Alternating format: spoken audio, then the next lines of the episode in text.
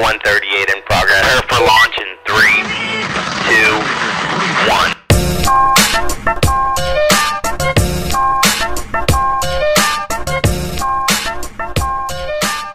Κυρίες και κύριοι, καλησπέρα σας. Μπορεί να είμαστε στον αέρα, μπορεί, να είμαστε, μπορεί και να μην είμαστε. Ό, όχι, είμαστε τώρα. Είμαστε στον αέρα, ήμασταν πριν από πριν στον αέρα. Ήμασταν από πριν, αλλά δεν μας ακούγανε. Δεν άκουσαν και πολλά τα παιδιά. Εντάξει, Και καλά, μείνει είναι εδώ. μια μπύρα. Θέλει εδώ ο Βλαχόπουλος να πάρει. Το βλέπεις Τώρα αυτό. πάω εδώ. πάρει τσιγάρα. Τι είναι αυτό; Πάει, είστε συνδεδεμένο; Το καμίλαλης. Ε, καλά τώρα, εντάξει, κάμερες. Κάμερα Κυρίες και μικρόφωνο. κύριοι, καλησπέρα σας. Καλώς ήρθατε στην εκπομπή Σου γυρίζει το μάτι νούμερο 272 στο ραδιόφωνο του The Press Project από όπου θα μας ακούτε για τις επόμενες δύο ώρες. Κάθε Τρίτη 9 με 11 ραδιόφωνο του The Press αλλά, αλλά, πολύ σημαντικό, μας ακούτε και από το κανάλι του The Press Project στο YouTube.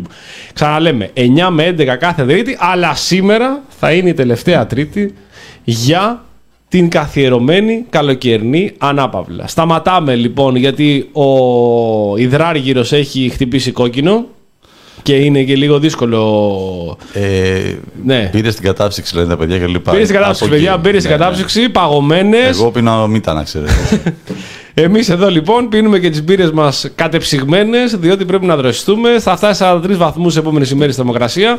Και ευτυχώς, και ευτυχώς όμως, είναι πολύ σημαντικό να έχουμε μια κυβέρνηση η οποία νοιάζεται, νοιάζεται, αγαπητοί μας φίλοι, για τους πολίτες. Νοιάζεται πραγματικά, νοιάζεται έμπρακτα, το βλέπουμε αυτό. Λάρος. Λάρος. Λάρος. Πόσο έμπρακτα νοιάζεται. Είσαι εσύ. Αρχίζει Ε, το κλάμα, γράφουν απευθείας. Τι, τι; Αρχίζει το κλάμα, λέει. Ε, κυβέρνηση προς ακτοπλώου. Θα διαβάσω το πρώτο πρώτο. Το, το, λοιπόν, άνοιξα ένα site οποιοδήποτε και μπήκα στην πρώτη είδηση που είδα. Έτσι, αυτό θα κάναμε εδώ και πέρα.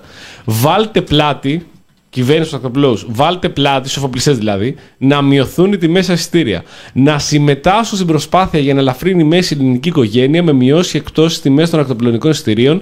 Ζητάει η κυβέρνηση από τις ακτοπλοϊκές εταιρείες πέμπτη η ανακοινώση. Με παρενέργεια στην πλευρά της κυβέρνησης για εκτό στα ακτοπλοϊκά εισιτήρια, με στόχο την ανακούφιση κυρίως των οικογενειών, ολοκληρώθηκε η δεύτερη σύσκεψη στο Μαξίμου για το θέμα με τη συμμετοχή και των εκπρόσωπων των ακτοπλοϊκών εταιριών. Γιάννη. Ναι. Ε, εσύ, εσύ σκοπεύεις να βάλεις πλάτη για να μειωθούν οι τιμές των εισιτηρίων ή για ακόμη μια φορά Κοίταξε, θα αφήσεις εγώ σκοπεύω να βάλω πλάτη. Έχω βάλει και άλλα μέρη του σώματός μου. μπράβο, από το, μπράβο στους εδώ και εφοπλιστές χρόνια, ναι.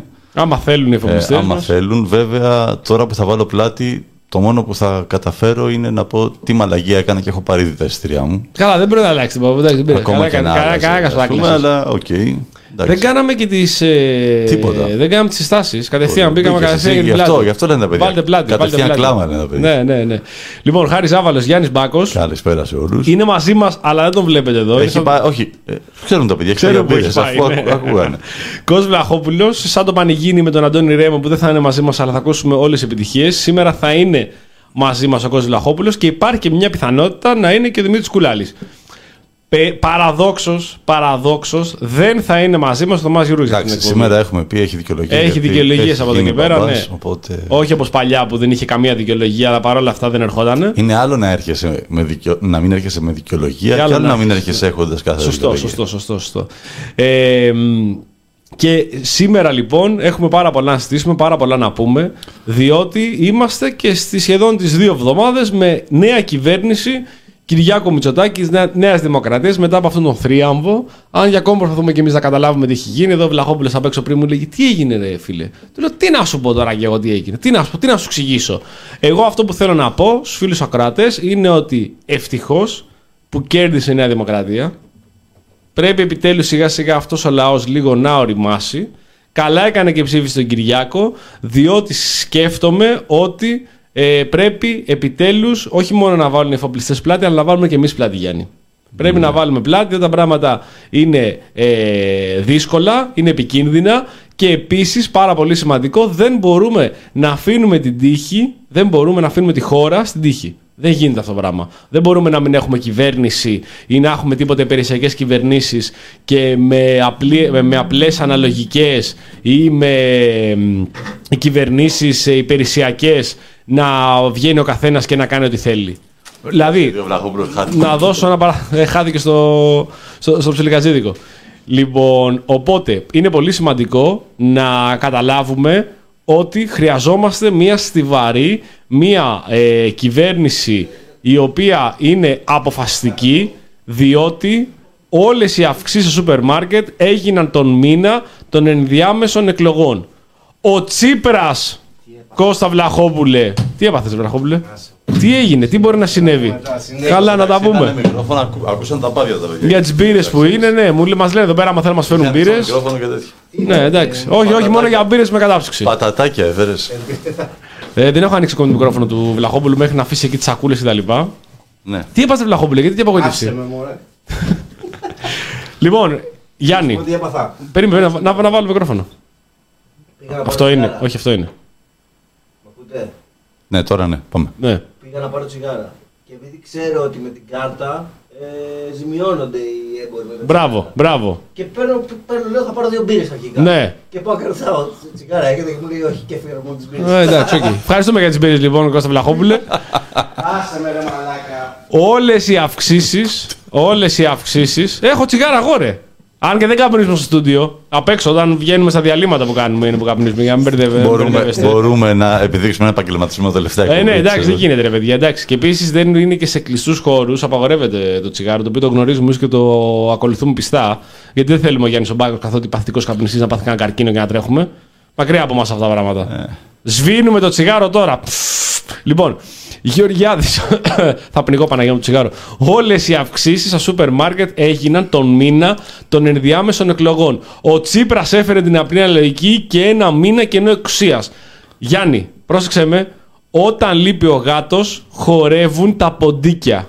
Άδωνης Γεωργιάδης σήμερα το πρωί έδειξε πραγματικά ποιος είναι ο υπεύθυνος. Ποιος είναι ο γάτος. Ποιος είναι ο γάτος, ποια είναι τα ποντίκια, Σκλαβενίτη, Βασιλόπουλε, Μασούτη, ποντικάκια και ο άλλος ο κριτικός, πώς λέγεται το άλλος σούπερ μάρκετ, είναι ποντίκια, διότι Μητσοτάκης, Άδωνε Γεωργιάδης είναι γάτι. Γάτι με πέταλα.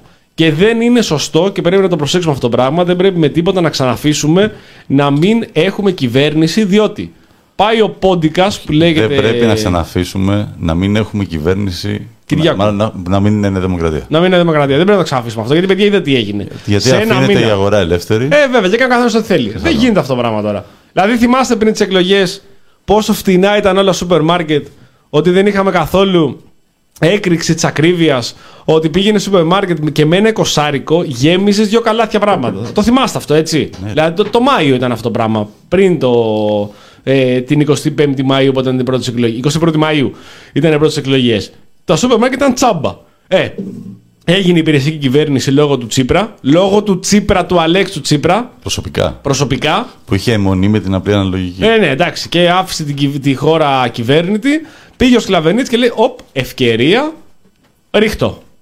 40% πάνω. Εφοπλιστές που έχουν τώρα. Γιατί ανεβάσαν τι τιμές; Παράδειγμα, παράδειγμα. Γιατί τώρα, γιατί ανεβάσαν τι τιμές; Γιατί αφάσει τώρα η κυβέρνηση να, να, να πάρει μέτρα όταν όλοι έχουν βγάλει εισιτήρια για να φύγουν; Ορίστε, εδώ Βλαχόπουλος έχει βγάλει τέτοιο. Ο Τσίπρας φταίει.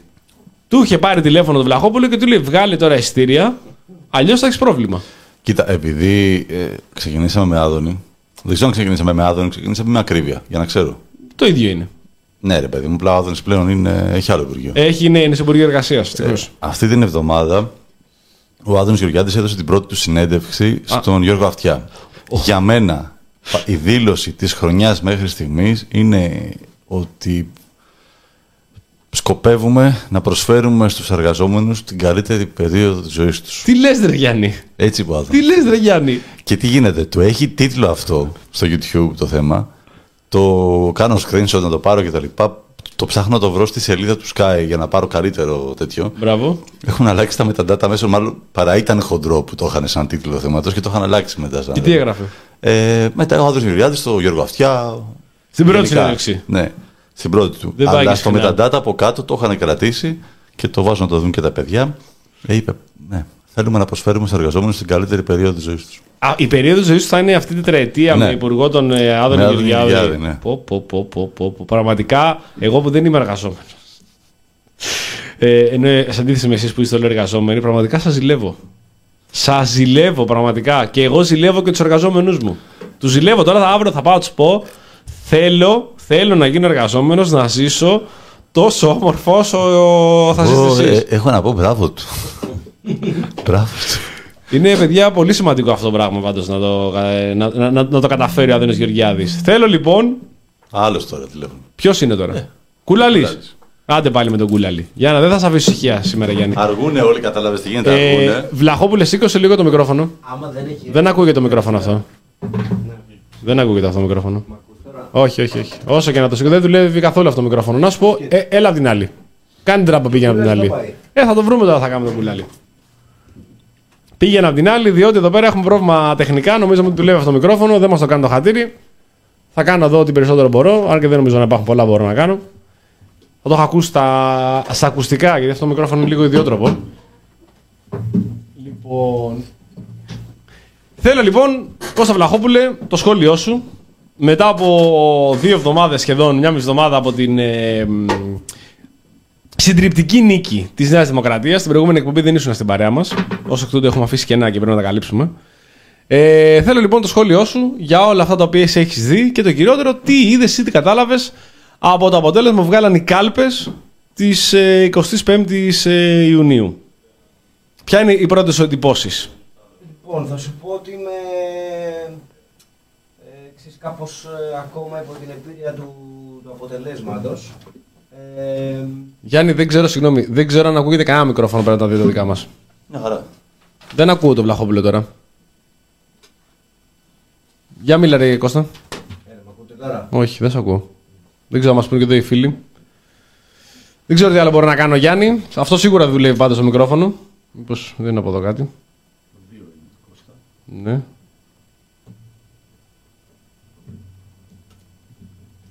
Μίλα εσύ, Ζάβολε, κάνε τα. Τι άλλο να πω; Τι άλλο να πω που δεν έχω πει; Ε, Τώρα για μίλα, Κωστή. Τώρα με ακούτε; όχι. Δεν μιλάει, δεν ακούγεται τίποτα. Μόνο το δικό σου και το δικό μου είναι που δουλεύουν.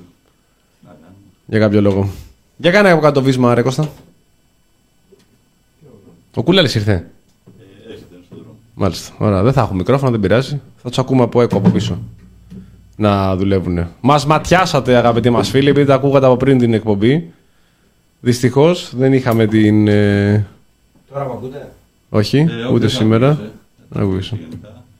Ζάβολε, μίλα, κάτσε λίγο σε μένα. Όχι, ρε, εντάξει. Όχι, θέλω το πρώτο σχόλιο από τον Βλαχόπουλο. Θέλω να μου πει το σχόλιο για τις για τις εκλογές. Τι είδε, γιατί ακόμη ψάχνει ο κόσμος να δει τι έχει γίνει.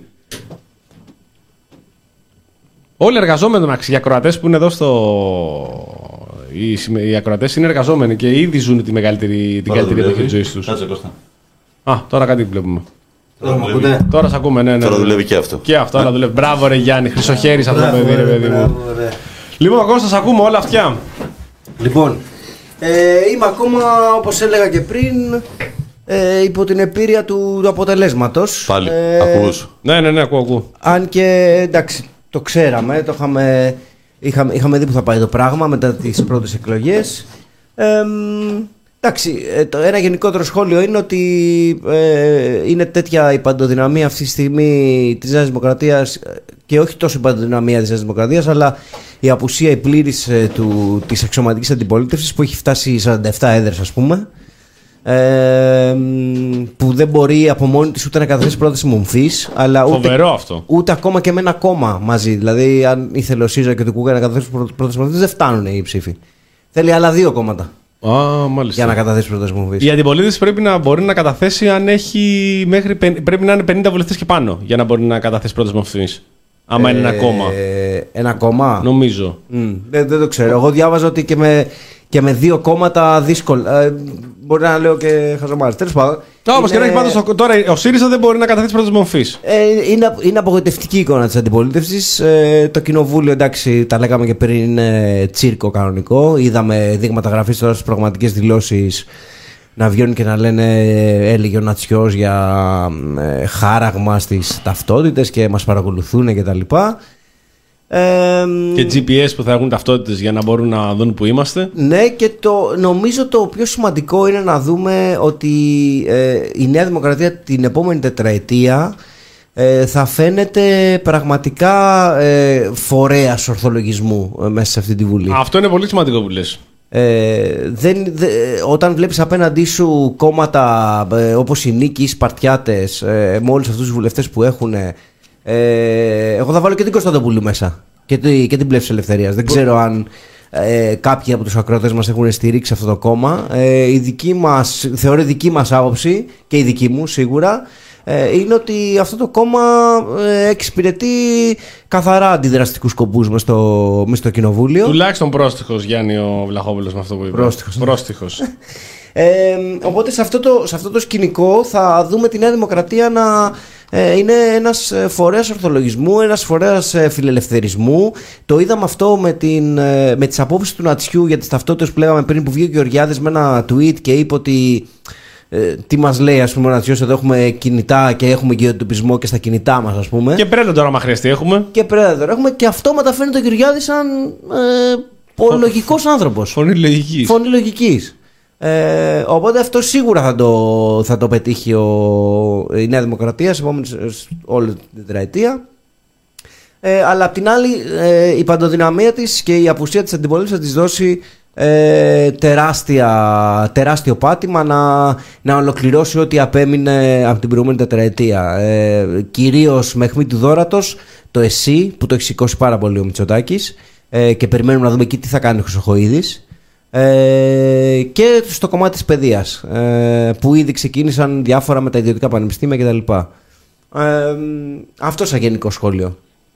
Ε, καλά, είδαμε άλλωστε και το ΕΣΥ και το ΕΚΑΒ που σιγά σιγά πρέπει να το αναδιαρθρώσουν και να βελτιώσουν τις λειτουργίες. Συνεχίζει ο κόσμος και πεθαίνει πάνω σε καρότσες ε, περιμένοντας ένα στενοφόρο. Αυτό το οποίο έχει δηλώσει είναι ότι διάφοροι δημόσιοι υπάλληλοι, είτε είναι πυροσβέστες είτε είναι οδηγοί από άλλα οχήματα ε, μ, με οδοκαθαριστές και από δήμους δεν ξέρω τι θα αναλαμβάνουν υπηρεσία για να μπορούν να δουλέψουν στα στενοφόρα διότι οι 10.000 προσλήψεις που έχουν να γίνουν στα, στο, στο, στο ΕΣΥ και στο ΕΚΑΒ δεν θα γίνουν, ποιος το περίμενε, αλλά θα πρέπει να καλυφθούν με άλλους, ε, με άλλους υπαλλήλους οι θέσεις οι οποίες ήταν από το ΕΚΑΒ, γιατί το ΕΚΑΒ είναι ακόμη ένα, ε, ένας ακόμη φορέας ο οποίος έχει καταρρεύσει. Δεν δουλεύει σχεδόν καθόλου. Ακούμε καθημερινά ότι περιμένανε ο τάδε να ένα στενοφόρο. Οι τουρίστες περιμέναν στενοφόρο και πεθαίνουν στην πεζοδρόμια. Στην επαρχία πεθαίνουν πάνω σε καρότσε, πάνω σε αγροτικά. Δηλαδή το πράγμα έχει πάει, δεν ξέρω αν μπορεί να πάει και χειρότερα. Συνέχεια ακούμε για, ε, απο- ε, για παρετήσεις γιατρών σε όλα τα νοσοκομεία. Ασθενείς οι οποίοι ε, παθαίνουν ανακοπή. Διάβασα προχθές 55 χρονών. Πήγε σε ένα νοσοκομείο, δεν εφημέρευε, δεν υπήρχε κανείς εκεί μέσα και τον στείλαν στην άλλη άκρη της Αθήνας. Όπου και στη διαδρομή πέθανε ο άνθρωπος, ενώ ήταν δίπλα στο ένα νοσοκομείο, σε ένα πολύ κεντρικό νοσοκομείο της Αθήνας ε, δημόσιο. Και τα πράγματα πάνε από το κόστος χειρότερο. Τώρα, αν έχει καταρρεύσει σε τέτοιο σημείο το ΕΣΥ και το ΕΚΑΒ, ε, δεν ξέρω τι θα μπορεί να δώσει αν πάλι δεν μιλήσει για ιδιωτικοποιήσεις ο, ο Κυριάκος Μητσοτάκης, όπως άλλωστε μιλάει για το άρθρο 16, το αναχρονιστικό άρθρο 16, στο, που αφορά την παιδεία, διότι ε, μ, Για βλέπουμε την ντροπή, ντροπή της δημοκρατίας. τροπή της δημοκρατίας, όπως είδαμε από άρθρο από άποψη καθημερινής. Και στο κομμάτι του ΕΚΑΒ ε, διάβαζα από κάποιον συνδικαλιστή του ΕΚΑΒ ότι ε, τι, ε, ξέρεις, έλεγε ας πούμε τι είναι αυτές τις εγγελίες ότι θα μπουν πυροσβέστες και θα μεταφέρουν ανθρώπους ε, ε, εμείς ε, παίρνουμε μια εκπαίδευση σχεδόν δύο χρόνια για Ναι, βέβαια. να βγούμε διασώστες με το ΕΚΑΒ ε, και με τι εξοπλισμό; Πρέπει να τα ξέρει να δουλέψει όλα αυτά. ε, που θα δηλαδή έχεις τι στα διαφορά χέρια έχει σου. καρότσα ας πούμε με ένα πυροσβεστικό; Ναι, ναι, ναι, ναι, ναι. τι διαφορά έχει; Ή ακόμη και αν έχεις ένα, ένα στενοφόρο όπου οι χειριστές του ασθενοφόρου δεν ξέρουν να το δουλεύουν, ε, διότι το ασθενοφόρο δεν είναι απλά ότι έχει ένα φορείο και σε πηγαίνει στο νοσοκομείο. Υπάρχουν εργαλεία μέσα, υπάρχουν μηχανήματα τα οποία πρέπει κάποιος να ξέρει να τα δουλέψει. Δεν γίνεται να πας να του πεις αυτό δουλεύει εκεί, αυτό κάνεις εκεί και εντάξει, μια χαρά είσαι. Γιατί πολύ απλά αυτό που λες, το βάζεις σε μια καρότσα, το πας σε ένα ταξί και το πηγαίνεις. Το ίδιο αποτέλεσμα έχει. Και ασθενοφόρα μετά τη δωρεά του Νιάρχου ε, νομίζω έχουμε καλή επάρκεια ε, σε ασθενοφόρα.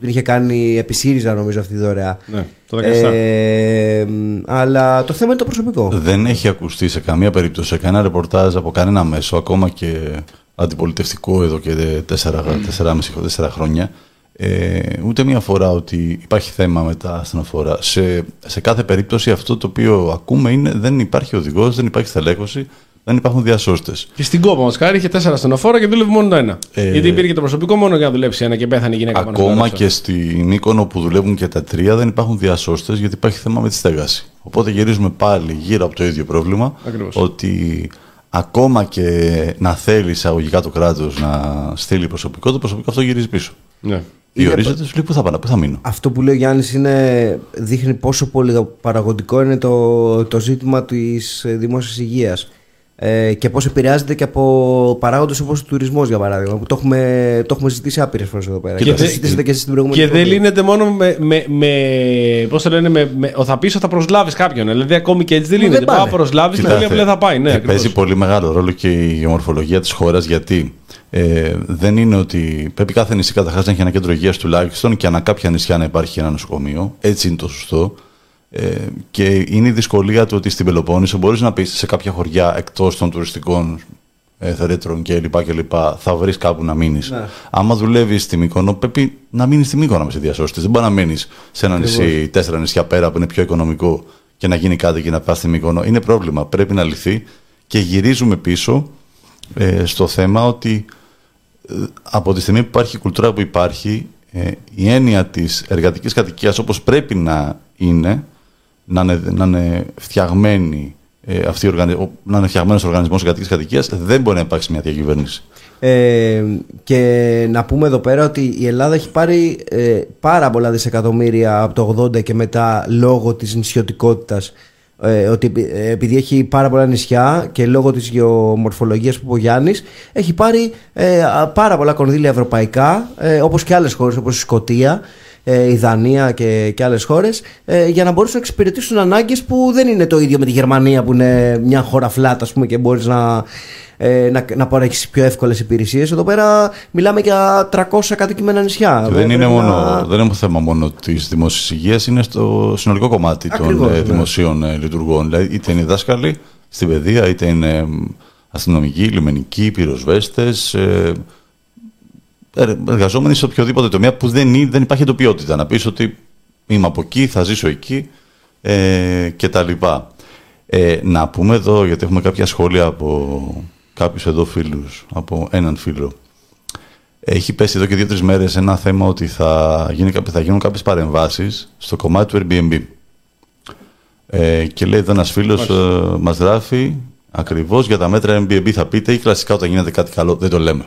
Καταρχάς να πούμε ότι είναι κάποιες προτάσεις. δεν τα είδα εγώ αυτά Λοιπόν, το Νοέμβριο που πέρασε, να το πούμε, να το πούμε όλα σωστά, ε, η Ευρωπαϊκή Ένωση ε, αποφάσισε να θέσει μία ατζέντα, ε, μάλλον να δημιουργήσει μία σκαλέτα, που θα λέει και ο Κουλαλής, ε, μέτρων, μια εργαλειοθήκη, για να αντιμετωπιστεί το Airbnb στις μεγάλες πόλεις. Μάλιστα. Ε, μέρος αυτών των προτάσεων σκέφτεται να, να εφαρμόσει ε, η κυβέρνηση. Είναι ε, κάποια περιοριστικά μέτρα που θα προταθούν και θα μπουν σε διαβούλευση. Ακόμα δεν έχει γίνει τίποτα. Και επειδή δεν έχει γίνει τίποτα, δεν υπάρχει κάτι να πούμε.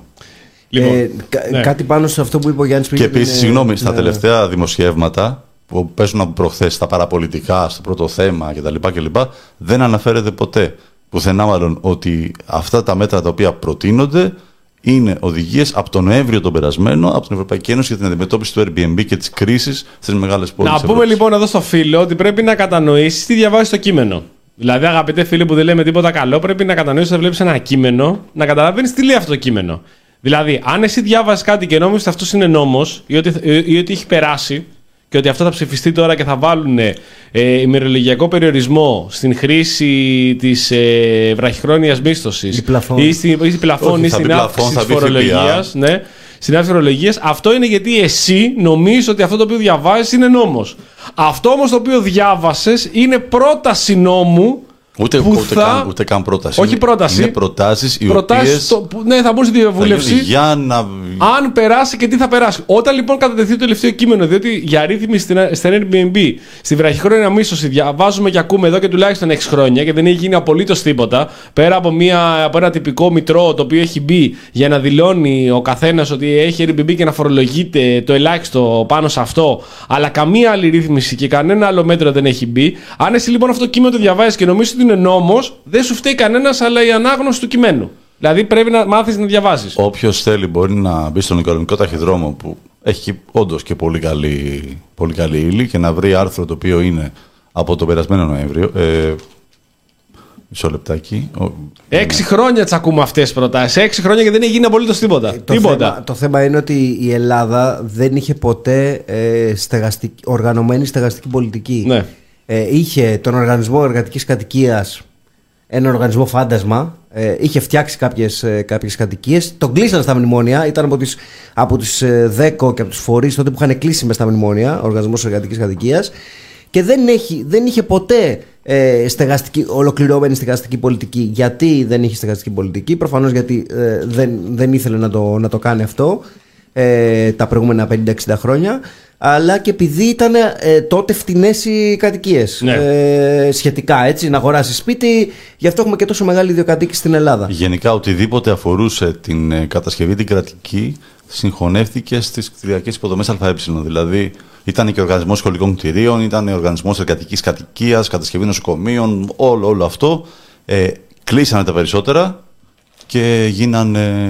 Εγώ ε, δάθηκαν μεγάλο στην εταιρεία. πρόγραμμα, στεγασ... ε, μεγάλο πρόγραμμα στεγασ... στεγαστικής κατοικίας στην Ελλάδα θυμάμαι μόνο το Ολυμπιακό χωριό.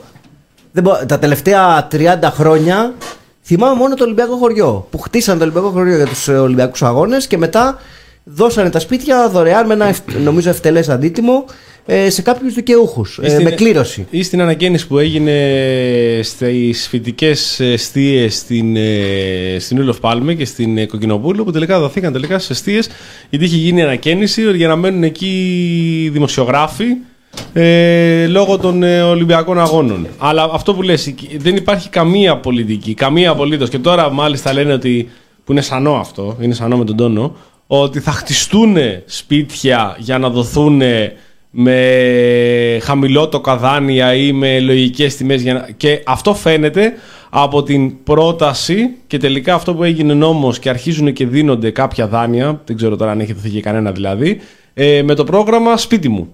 Το, το- οποίο είπε ο Μητσοτάκης θα διπλασιαστεί. Δηλαδή στα σ- κονδύλια. Τα κονδύλια, ναι. Ναι, το οποίο το μεταξύ μιλάμε για ένα αδιανόητο μέχρι τώρα φιάσκο. Με ένα παιδιά φοβερό φιάσκο, δηλαδή τα έχει φέρει έτσι η μοίρα και πουλάω σπίτια.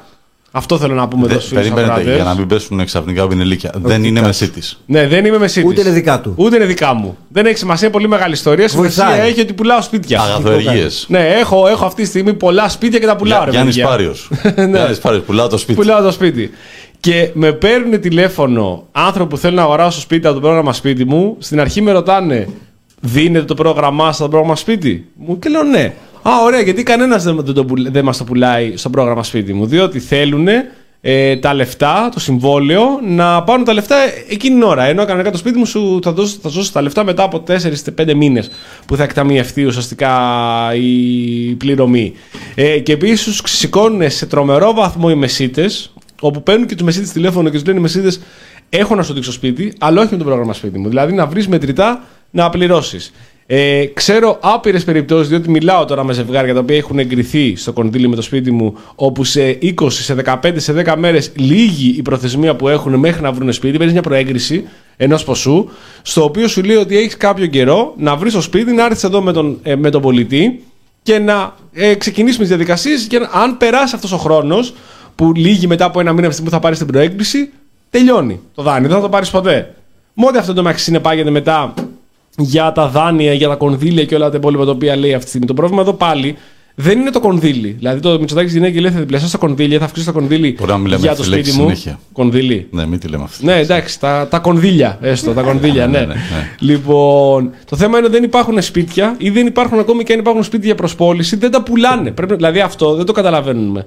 Είναι ότι οι ιδιοκτήτες δεν πουλάνε σπίτι όταν αφορά προγράμματα όπως είναι το σπίτι μου. Δεν το θέλουν. Και μάλιστα και σε ένα φίλο τώρα που το μίλαγα χθες και ο άλλος αργεί να το δώσει στα χαρτιά κτλ. Και, και του λέω: Του έχεις πει ότι θα πάρει τα λεφτά μετά από τρεις μήνες. Μου λέει: Γιατί να πάρει. Μου λέει: Τότε θα εκτεμιευτεί ε, ή το, το ποσό. Δεν πρέπει να πάρει τα λεφτά. Δηλαδή θα κάνει συμβόλαιο και θα πάρει τα λεφτά μετά. Πολλοί κόσμοι δεν το θέλει αυτό το πράγμα. Ή τέλος πάντων παρανοϊκά δεν το θέλει. Δεν καταλαβαίνω για ποιο λόγο να μην το θες αυτό το πράγμα. Θα πάρεις τα λεφτά.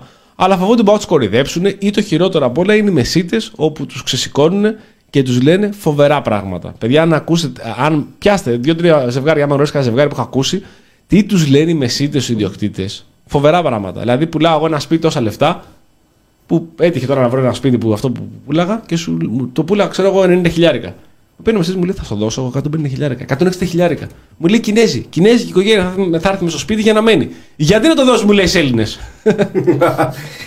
και Δηλαδή είναι φοβερό. είναι φοβερό πως τους ξεσηκώνουν και να πούμε στην συνέντευξη που είπαμε πριν που έλεγε ο, ο Γιάννης στο ναυτιά του Άδων Γεωργιάδη είπε ο Άδωνης Γεωργιάδης ότι έχουμε χιλιάδες ακίνητα του ΕΦΚΑ Ναι. άδεια Ναι, και είναι πρώτη μου προτεραιότητα αυτά να γίνουν εργατικές κατοικίες για νέα ζευγάρια. μάλιστα. Να καλωσορίσουμε τον Δημήτρη Κουλαλή. Καλησπέρα, Δημήτρη, καλησπέρα. Δημήτρη, Δημήτρη. Εσύ που είσαι νέο ζευγάρι, θα κάνεις αίτηση στο πρόγραμμα σπίτι μου; Αφήστε γυναίκες και παιδιά έξω από αυτή τη συζήτηση. Όχι. Οκ. Γιατί ρε κουλάλη, Γιατί εγώ είμαι ζάμπλουτο. δεν έχεις ανάγκη εσύ. Είναι σαν εμένα που λέω σπίτια. Και Τα εγώ... λεφτά ποτέ δεν είναι το, θε- το θέμα. Ναι, ρε, όχι, ποιος θα έχεις τα λεφτά; Ισχύει. Τι κάνουμε, πες Πού, μας, ε. πού είσαι καταρχάς, πρώτα απ' όλα. Γύρνα το στόμα, σου, θέλω να είναι στην ευθεία με αυτό το μικρόφωνο. Δουλειά, δουλειά, δουλειά. μπράβο. Σαν τη Ριάννα. Μπράβο, πολύ σκληρή Ευχαριστούμε δουλειά. τον Μάρκο για τα 10 ευρώ που έβαλε στο chat και ξεκινάει το beat τώρα και ο πλειστηριασμός. Ο ένας θα χτυπάει τον άλλον. Ε, για το βέβαια, ποιος ε, θα βέβαια. δώσει τα περισσότερα.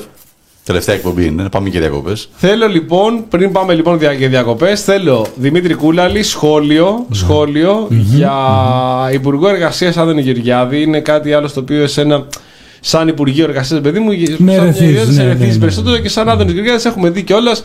Τώρα είπε ρε παιδί μου για τις αυξήσεις στο σούπερ μάρκετ ότι γι' αυτό ανέβηκε τελευταία μήνα, διότι Τσίπρας, απλή αναλογική, ε, τα ποντίκια ο Σκλαβενίτης βρήκε ευκαιρία να ανεβάσει τις τιμές ενώ πριν. Αν θυμάσαι και εσύ να πήγες στο μάρκετ, Τσάμπα. Αλφαδιά όλα. Τσάμπα, τσάμπα, Αλφαδιά. τσάμπα. Ντρεπόταν να μπει, έλεγε ρε παιδιά να σας δώσω κάτι παραπάνω. Γιατί δεν μου το δίνετε πολύ φθηνά αυτό. Δηλαδή, μη σας πιάσω και μαλάκες. Κάπου όπα. Τι έχεις δει λοιπόν εσύ τώρα σε αυτές, τις- την ίδια ερώτηση έκανες στο Βλαχόπουλο προηγουμένως, σε αυτές τις 15 μέρες κυβέρνησης, πόσο είναι ρε παιδί μου, ή ούτε 10 μέρες κυβέρνησης, Α, προγραμματικές δηλώσεις, Υπέροχο. Γιάκο Μητσοτάκη και τα υπόλοιπα κόμματα τα οποία έχουν μπει στη Βουλή, Νίκη, είπαμε προηγουμένως για να Ναι, κάτσε να τα, να τα πιάσουμε ένα-ένα γιατί Ναι, ανοίγεις ναι, πάρα ναι, πολλά ναι, ναι, μέτωπα. ναι, ναι. Έτσι, Εντάξει, έτσι είμαι ε, εγώ. στη βάση της έχεις την άκρα δεξιά. Αυτό είναι που τα, είναι, τα ενώνει όλα. Ε, από το Γεωργιάδη μέχρι τον Ατσιό υπάρχει ε, ξεκάθαρα ένα δίκτυ που ενώνει και ένα δίκτυ προστασίας. Τώρα, σε ό,τι αφορά τον κύριο πρώην αναπτύξεως, νυν καταψύξεως και ανίως ε, αιωνίως στο Υπουργείο Εργασίας, νομίζω Αυτό μου ότι... θύμισε Γιάννη Κανέλη. Μ' άρεσε. Ποιο; Αυτό που πες τώρα. Το λογοπαίγνιο. Μπράβο. Για Μεγάλη, πες. μεγάλη σχολή, Γιάννα. λοιπόν, ε, αυτό που μπορούμε να πούμε είναι ότι είναι ο κατάλληλος άνθρωπος στην κατάλληλη θέση. Ξέρω ότι. ε, Το περίμενες. Ο, ο- όχι. Όχι, δεν το περίμενα, αλλά στα πλαίσια της υποβάθμισής του, γιατί ως τέτοια τη βλέπει ο κύριος Γεωργιάδης, έτσι λένε τουλάχιστον οι κακές οι γλώσσες στην ε, Νέα Δημοκρατία, νομίζω ότι είναι για μένα τουλάχιστον ο κατάλληλος άνθρωπος στην κατάλληλη θέση, ίσως λίγο λιγότερο κατάλληλος ε, από ό,τι θα ήταν στην ίδια θέση ο Κωστής Χατζηδάκης, ένας άνθρωπος που ξέρει να κάνει τα ντύλια του όπως πρέπει και με τη σειρά που πρέπει και με αυτούς που πρέπει, αλλά παρόλα αυτά νομίζω ότι, και το είχαμε πει κιόλας νομίζω στην εκπομπή αμέσως μετά τις δεύτερες εκλογές, ότι είναι ο κατάλληλος άνθρωπος, χρειαζόταν το Υπουργείο Εργασίας για τις μέρες που έρχονται από εδώ και στο εξής, έναν ε, μετανιωμένο αλλά πάντα ακροδεξιό, προκειμένου να μπορέσουμε να περάσουμε ομαλά στην, ε, σε ό,τι αφορά τουλάχιστον τους εργοδότες στην επόμενη τετραετία της κυβέρνησης ε, της Νέας Δημοκρατίας. Θα δούμε. Εγώ πιστεύω ότι όλα θα πάνε καλά. Όπως πήγανε και όσο ήταν στο ανάπτυξης, ελληνικό, μην τα λέμε τώρα. Ο Βλαχόπουλος ζηλεύει. Εντάξει, κάποιοι εδώ τα έχουμε πει, κάποιοι άλλοι δεν καταλαβαίνουν. Μετράει λεφτά ο Βλαχόπουλος τώρα που δεν Ναι. μιλάει. Μετράει λεφτά. Ε, Μετράει- Μετράει τα πεντάρια μου τα δώσει. Δεν θα τα πάρω, να ξέρεις. Δεν θα τα πάρω, εντάξει, είμαστε Δεν θα τα καλοί πάρω, Είμαστε άνθρωποι. φίλοι. Να το Είμαστε ξέρεις. φίλοι, δεν τα πάρω τα Πάνω απ' όλα, λεφτά. Πάνω απ' όλα. Μην το Πάνω απ' ξεχάσεις όλα. ποτέ όμως αυτό.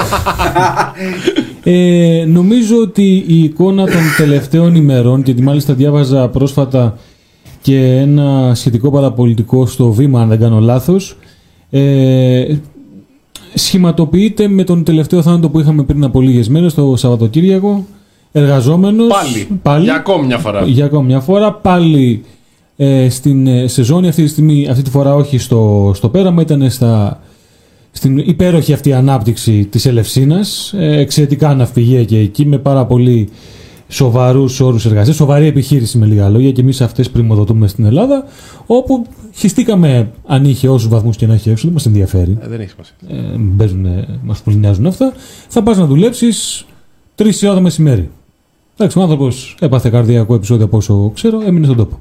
Λοιπόν, αυτή είναι η εικόνα. Ε, μπορεί να συνοδευτεί παράλληλα με την εικόνα του σερβιτόρου που μισοπνιγμένος σερβιρε τις προάλλες στη Ρόδο, με την εικόνα του αλόγου στην Κέρκυρα, γιατί και αυτό θέλουμε να το, θέλουμε να το πούμε. Ναι, αυτό μπράβο. Και Αυτό καλά κάνεις. θέλω- θέλω να το Το είχαμε πούμε. πει την προηγούμενη εβδομάδα Ναι. για, τα, για τις εικόνες που είχαμε με τον σερβιτόρο που σερβιρε, αλλά είχαμε και ενδιάμεσα. Αλίμονο, αλίμονο σε έναν λαό που, ε, και σε μια χώρα που βλέπει ένα ζώο να βασανίζεται με έναν τόσο φρικτό τρόπο, με έναν τέτοιο φρικτό τρόπο και μάλιστα συνέχεια από ό,τι είδαμε όλοι διέρευσαν και συγκεκριμένα βίντεο με ε, τους ανθρώπους που ήταν οι ιδιοκτήτες τους συγκεκριμένου λόγου έτσι με ωραίο λόγο Συγκροτημένο. ε, συγκροτημένο και τα λοιπά ε, ε, έμπλεη ευαισθησία ε, για τα ζώα και τα λοιπά νομίζω ότι όποιος δεν ε, έσφιξε τα δόντια ε, δεν είπε ένα τεράστιο γαμότο μπροστά στην εικόνα ε, του αλόγου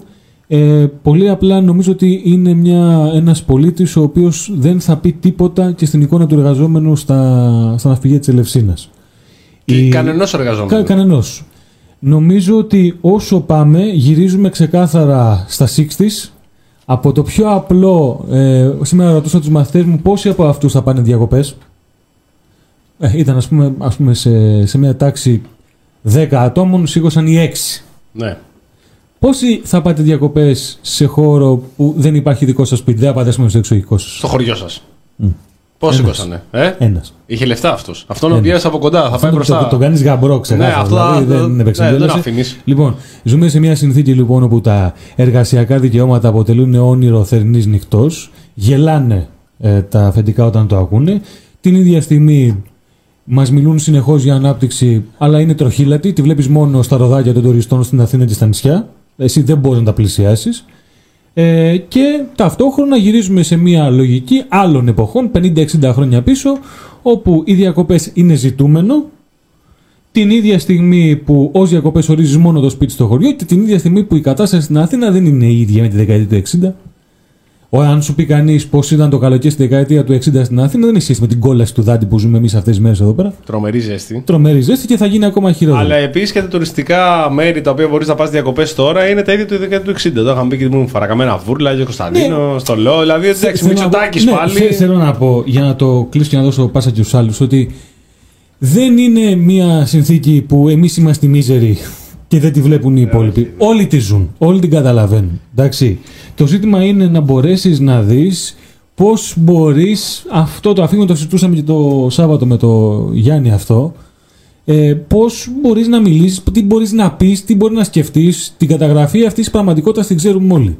Δεν νομίζω ότι πριν από 20 χρόνια, έτσι, πριν μπούμε σε όλη αυτή τη διαδικασία των μνημονίων, σε όλο αυτό το κικαιώνα κτλ., ότι θα σκεφτόμασταν ότι θα, έχουμε, θα φτάσει 40-43 βαθμούς όπως λένε στην Αθήνα και δεν θα μπορείς παρά μόνο να πας μέχρι τους Αγίους Θεοδόρους. Θα το σκεφτόσουν αυτό. Δεν, δεν νομίζω ότι υπάρχει άλλη λέξη που θα μπορούσε να χαρακτηρίσει. Τι κόλλημα με τα νησιά τώρα; Μόνο στο νησί μπορεί να κάνεις διακοπές. Μα αυτή είναι η Κάτσε, λογική. βαράει το- το αυτή είναι η μαχητεμάκι. λογική λοιπόν. Εμένα αυτό με ενοχλεί. Στην Εγώ Κυπαρισία, δηλαδή, δεν έχω μπορεί να μην κανένα πας, απολύτως- στα γιατρά. Δεν έχω κόλλημα με Οι τα Άγιοι νησιά. Θόδωροι τι έχουν δηλαδή; Απλά ρε φίλε. Έχεις πει και ε, δηλαδή. ναι. Αλυσός είναι αυτός που όχι, έχει όχι, σπίτι. κανένα πρόβλημα. Και η Πελοπόννησος μια χαρά μέρη έχει και γενικότερα η ενδοχώρα κομπλέ. Απλά Η με ενδοχώρα τη ενοχλεί. Πελοποννήσου; Ναι, ναι, ναι. Ή Το, το, το λό που ήταν η Κόπα Καμπάνα. Η Μάλιστα. ενδοχώρα της Πελοποννήσου. Πας στην Τρίπολη καλοκαιριάτικα. Λοιπόν, όχι, θέλω να πω ότι με ενοχλεί λίγο τον Ταβατζηλίκη.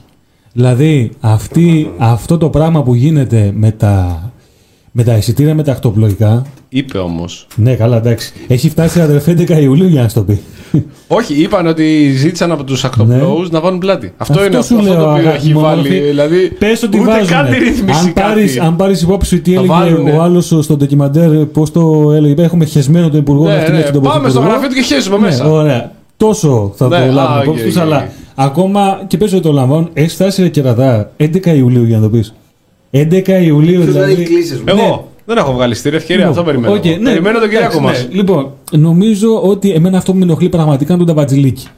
Οι τύποι υποτίθεται ότι είχαν, το συζητούσαμε και με το Γιάννη στο podcast την περασμένη εβδομάδα. Υποτίθεται ότι είχαν ως πρόσχημα τον πόλεμο στην Ουκρανία, την ενεργειακή κρίση κτλ. κτλ. Έχεις όλες τις επίσημες αναφορές. Αυτά δεν τα βγάζει ούτε ο ΣΥΡΙΖΑ, ούτε η- ο Χαρίτσης, ούτε η Αξιόγλου, ούτε το Κουκουέ, κανένας, το Βαρουφάκης κανένας. Είναι οι πιο, από τα πιο επίσημα χείλη. Θες από τον ΟΣΑ, θες από το Διεθνές Νομισματικό Ταμείο, θες από την Ευρωπαϊκή Κεντρική Τράπεζα. Μιλάνε όλοι για ξεκάθαρη κερδοσκοπία πάνω στην πληθωριστική πίεση. Ωραία. Κανένας Α- δεν το περίμενε. Κανένας δεν το περίμενε αυτό. Αυτή τη στιγμή διατηρούν το νταβατζηλίκι του 34% αύξηση σε σχέση με πέρσι και δεν μιλάει κανένας. Δεν μιλάει κανένας. Ενώ έχουν μειωθεί 40% οι τιμές. Λοιπόν, Διεθνείς ε, τιμές. εμένα αυτό δεν με ενοχλεί. Δεν με ενδιαφέρει αν θα πάω ούτε αν θα πάω στη Ρόδο, ούτε αν θα πάω στη Μύκονο, δεν με ενδιαφέρει αυτό. Εντάξει, οκ. Όποιος θέλει πηγαίνει. Έχω πάει και παλιότερα. Αυτό που με ενοχλεί είναι ότι κατά τα άλλα στην ελεύθερη αγορά, που είναι η ελεύθερη αγορά της επιλογής, έτσι μπορώ να έχω το δικαίωμα επιλογής στο πού θα πάω το παιδί μου σχολείο. Τα λέγαμε και αν θυμάσαι τι προάλλες Κώστα, αλλά δεν έχω το δικαίωμα επιλογής για το πού στο διάλογο πάω διακοπές. Ε, δεν είναι και τελικά Λες τόσο και τα ελεύθερη νησιά, αγορά. η κουβέντα γίνεται στο επίπεδο ότι τα νησιά Δεν σου de ανήκουν. facto Ναι, ναι, είναι κάτι, ναι, κάτι ναι, ακριβό, ναι, ρε ναι, παιδί. ναι, μου. Δεν ναι, είναι για ναι. εμά, δεν είναι για το λογικό. Πο- Πότε έγιναν αυτά; Έλαντε. Σκατά ελεύθερη αγορά είναι αυτή. Σήμερα ο Άρης Πρωτοσάλτη γυρνάει και λέει: Θέλετε να πάτε σε όλα τα hype τα νησιά εκεί πέρα, ρε παιδί μου, σε όλα τα lux νησιά, ενώ υπάρχουν τόσα πολύ ωραία άλλα μέρη. Και επίσης είναι και η προσφορά ζήτηση. Όλος ο κόσμος θέλει να πάει στα νησιά. Που εντωμεταξύ αυτό δεν μπορώ να το καταλάβω. Ωραία, όλος ο κόσμο να πάει στα νησιά. Τι σημαίνει αυτό το πράγμα, πληστηριάζονται τα εισιτήρια. Δηλαδή ότι έρχονται ρε παιδί μου οι Γερμανοί και οι Σουηδοί. Θέλουν να πάνε και αυτοί στα νησιά, θέλουν να πάμε και εμείς. Βγήκε ο Στρίτζης, βγήκε ξέρω εγώ η Blue Star, η, η ANEC και λέει ότι εγώ ξεκινάω την τιμή στα 22 ευρώ. Ξεκινήστε. Πληστηριάζουμε. Και πάει ο άλλο και θα σου πει: Ξέρω εγώ, εγώ δίνω 70 ευρώ.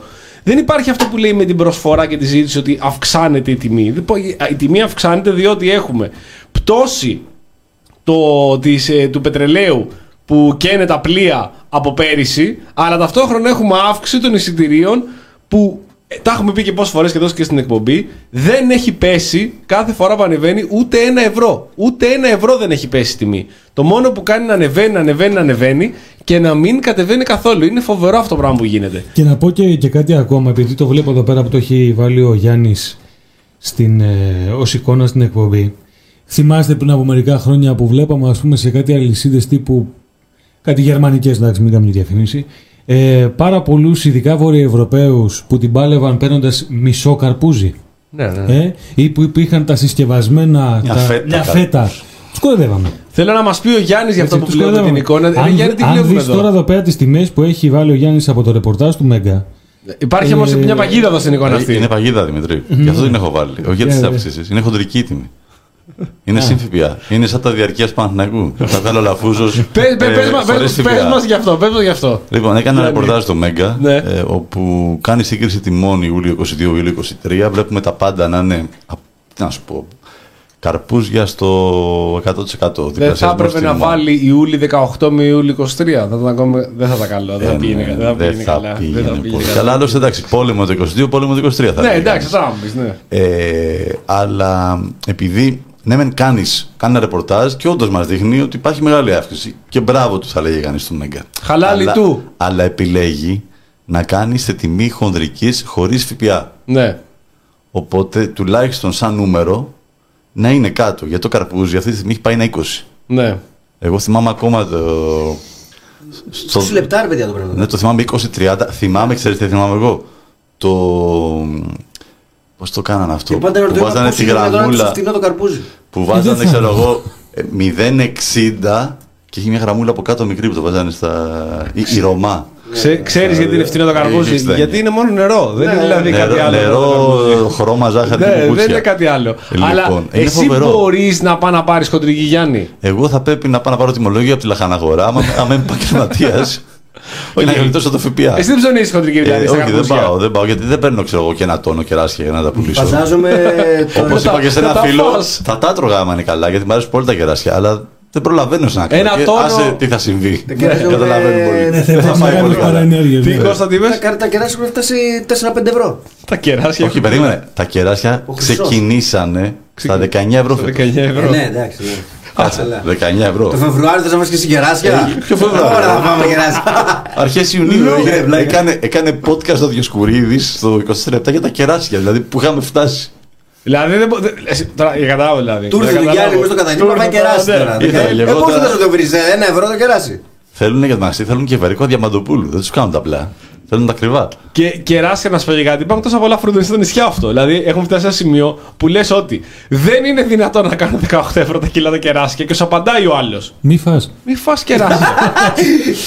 είναι υποχρεωτικό να φά Είναι αυτό που έλεγε ο κεράσια. Γεωργιάδης με το καλάθι του νοικοκυριού. Ναι. Υπάρχει Porsche η φέτα, Ναι. υπάρχει και το Datsun. Το Datsun, η Βάει Fiat. τον Datsun, φίλε. Ναι, ναι. Τη φέτα. Μην Και πάρεις είμαι- κρέατα από το χασάπι, θα πάρεις από το μασούτι. Ναι, δεν γίνεται. Εντάξει, το ξέρουμε όλοι, ξέρουμε όλοι ότι τα κρέατα. το- το- Πόσο να κάνει Άμα, δηλαδή; άμα πέραμε τις μετρητή τη λέει μεταξύ ο Γεωργιάδης, γιατί κανείς δεν μπαίνει τη μετρητή τη λέει Γεωργιάδης, είναι και τα σούπερ μάρκετ θα λέγανε ρε, ξεκόλα ρε, το χασάπικο μας. Ξεκόλα, πουλάμε. Μην λες ότι είναι σκουπίδια τα κρέατά μας. Που είναι σκουπίδια συγκεκριμένα, αλλά βγαίνει ο υπεύθυνος τότε υπουργός και γυρνάει και λέει Είναι για πέταμα. Τα κρέατά τους είναι για πέταμα. Ούτε σκύλοι δεν τα τρώνε. Επειδή λοιπόν είσαι σκύλι όμως, τώρα σου λέει Θέλω να φάω κεράσια. Θα βγει ο Πορτοσάλτε. Γιατί να φας κεράσια; Είναι υποχρεωτικό να φας κεράσια. Να φας μήλα. Πόσα μήλα να φάω, του λες εσύ. Δηλαδή, Κομπόστα, άλλο- κάνε άλλο κομπόστα εγώ και είμαι στείλτε. να τρώω τόσα Θε- μήλα. Θέλω να γυρίσω στο προηγούμενο θέμα, να πω κάτι γιατί κάνετε μια παρατήρηση για την αύξηση, μάλλον τη μείωση των τιμών των καυσίμων των, ε, για τα καράβια και την αύξηση τιμών Ναι, στα, στα ειστήρια. στα εισιτήρια. Συνειδητοποιούμε ότι έχουν μειωθεί οι τιμές 46% στα καύσιμα για τα πλοία, αλλά όχι για μας που παίρνουμε αυτοκίνητο. Ναι, ρε, πας καλά. Ε, το, το έχουμε καταλάβει Ναι, όλοι ναι, αυτό. ναι, ε. το- το καταλαβαίνω εντάξει. κάθε φορά που Α, αν πηγαίνω. πάει κάπου το μυαλό, μας, Ναι. μυαλό μας, έτσι, Ε, εντάξει. πώς θα βρίσκουμε, γιατί κάποιοι από αυτούς που έχουν ε, ε, τις ε, πετρελαϊκές εταιρείες έχουν και ε, τις ακτοπλοϊκές. Ας μην πούμε θα κάτι άλλο. σκεφτόταν να, κανείς. να γυρίσουμε και σπίτι Ε, μας μετά, εντάξει. ε. Πόσο. πο- ε, ε, τώρα είναι στο 1,78, 1,80 είναι ακόμη. Δηλαδή το μεταξύ των παρουσιάσεων είναι επιτυχία ότι έχει μειωθεί Μια χαρά. η βενζίνη. 1,80. Βάζουμε βενζίνη με 1,80. Βασικά, ό,τι θεωρούσαμε ότι. είναι- 1,80 είναι άμα θα βάλεις στο, άμα έχεις ένα κόλλημα να βάλει εγώ μια βενζίνη από ένα βενζινάτικο συγκεκριμένο ενός μεγάλου πρατηρίου, μπορεί να πληρώσει και ένα 95. Ναι, ναι, ναι. ναι, Στα ναι. πιο συνοικιακά, πιο μικρά, μικρότερων εταιρείων, ναι, μπορεί να βρεις Στην ένα 80. επαρχία βρίσκεις με 2 ευρώ. Δηλαδή, Άμα- ακόμη, άμα θέλεις, αν πας βρίσκεις. σε νησί, άμα θες, βρίσκεις. Δεν είναι υποχρεωτικό. Έχεις την επιλογή. Έχεις την επιλογή εκεί. Έχεις την επιλογή. Αλλά ε, Και, είναι. και στο κάτω-κάτω, γιατί να έχεις αμάξι, ρε φίλε. Ναι. Άστο. Πάρκαρε το. Ζεις στη χώρα που έχει γίνει συζήτηση για τον πληθωρισμό με, με όρους μακαρονιών.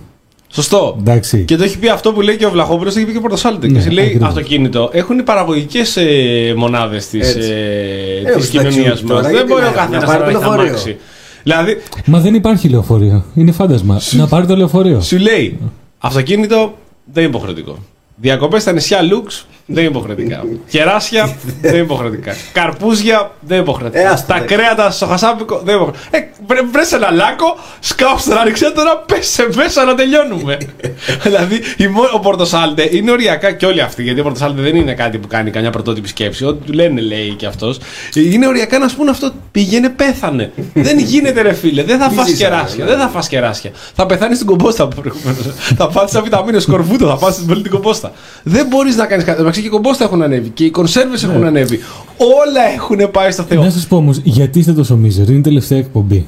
Πρέπει να είμαστε λίγο πιο Ε, ναι, αισιόδοξοι. εντάξει. Πώς, Πρέπει να κλείσουμε. Ρε φίλε, πώς, πώς. Εγώ θέλω να βρω τον τρόπο. Θέλω να βρω. πάρε βρες μου- πρωτοσέλιδο των παραπολιτικών. Μπράβο. Της βραδινής. Αυτή δεν είναι φυλακή όλοι τους στα Δεν παραδοσιακά. έχει να κάνει τώρα. Έλα, σταμάτα Που τα γίνει παπάς ο άλλος, λέει. Λοιπόν, Και του φύλαγε το Με την- χέρι ο πώς τη λένε, Γεωργιάδης. Μια μικιό την ελληνική. Όχι ελληνική. άκου πώς τη λέγανε. τώρα, άκου τώρα, δηλαδή, άκου τώρα λόγια. Πάλι αρνητικός. Πάλι, πάλι, πάλι αρνητική. Πάλι, δεν έχετε καταλάβει. Έχετε δει τα πρωτοσέλιδα των τελευταίων ημερών. Τι λένε, όχι, όχι. όχι. Είναι υπέροχα. Τι λένε, τι λένε. Εάν Δεν τα- σα είπα που μπήκα εκεί δασκάει εγώ και τρελάθηκα. Λέω Ναι. πάμε. Α, σε μένα, τελειώσαμε. σε μένα μου το έλεγε. Σε ένα το λέω.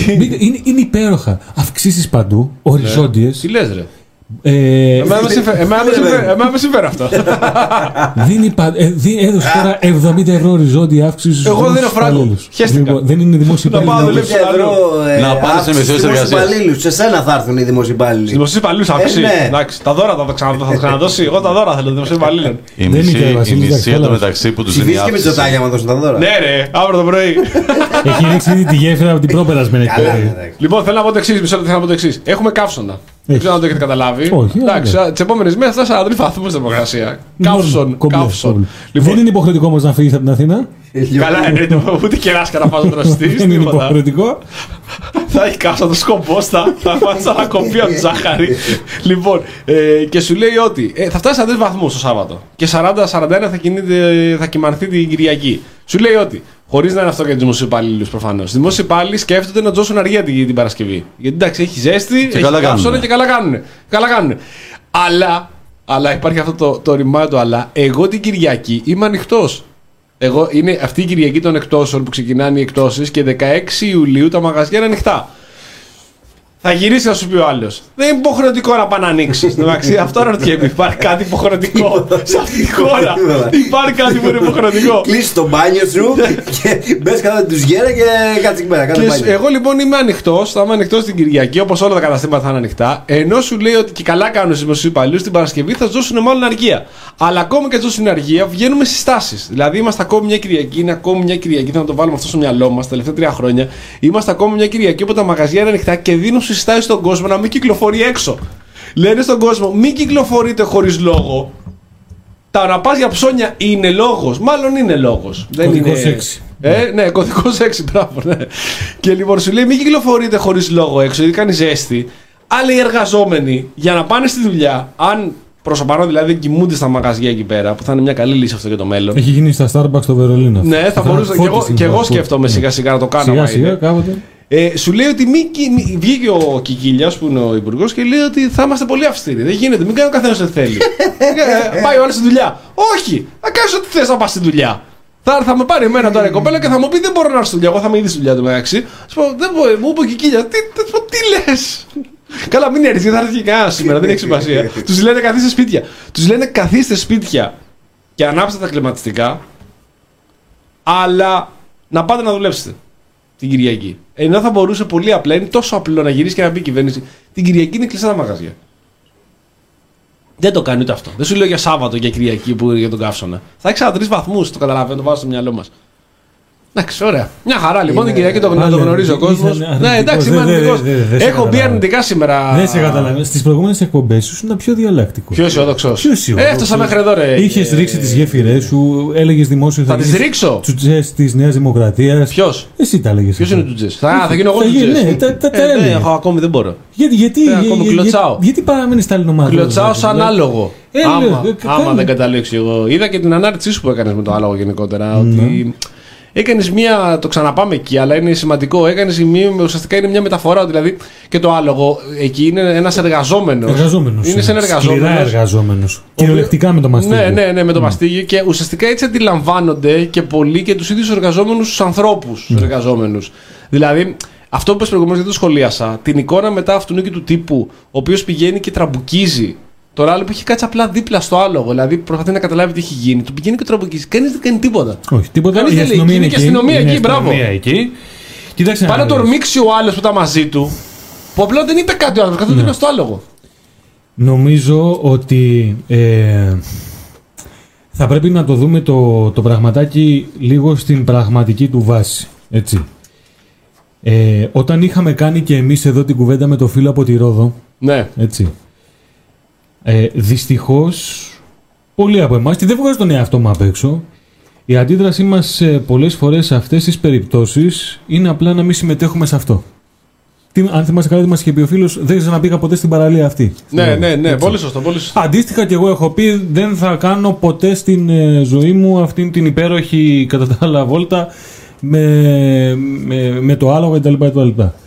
Το θέμα λοιπόν είναι να μπορέσουμε να δούμε τα πράγματα στην πραγματική τους φάση ότι ε, εδώ είχαμε συνηθίσει τα προηγούμενα χρόνια αυτές τις εικόνες να τις ε, έχουμε ε, σχεδόν κατά αποκλειστικότητα ε, όταν ε, αφορούσαν μετανάστες.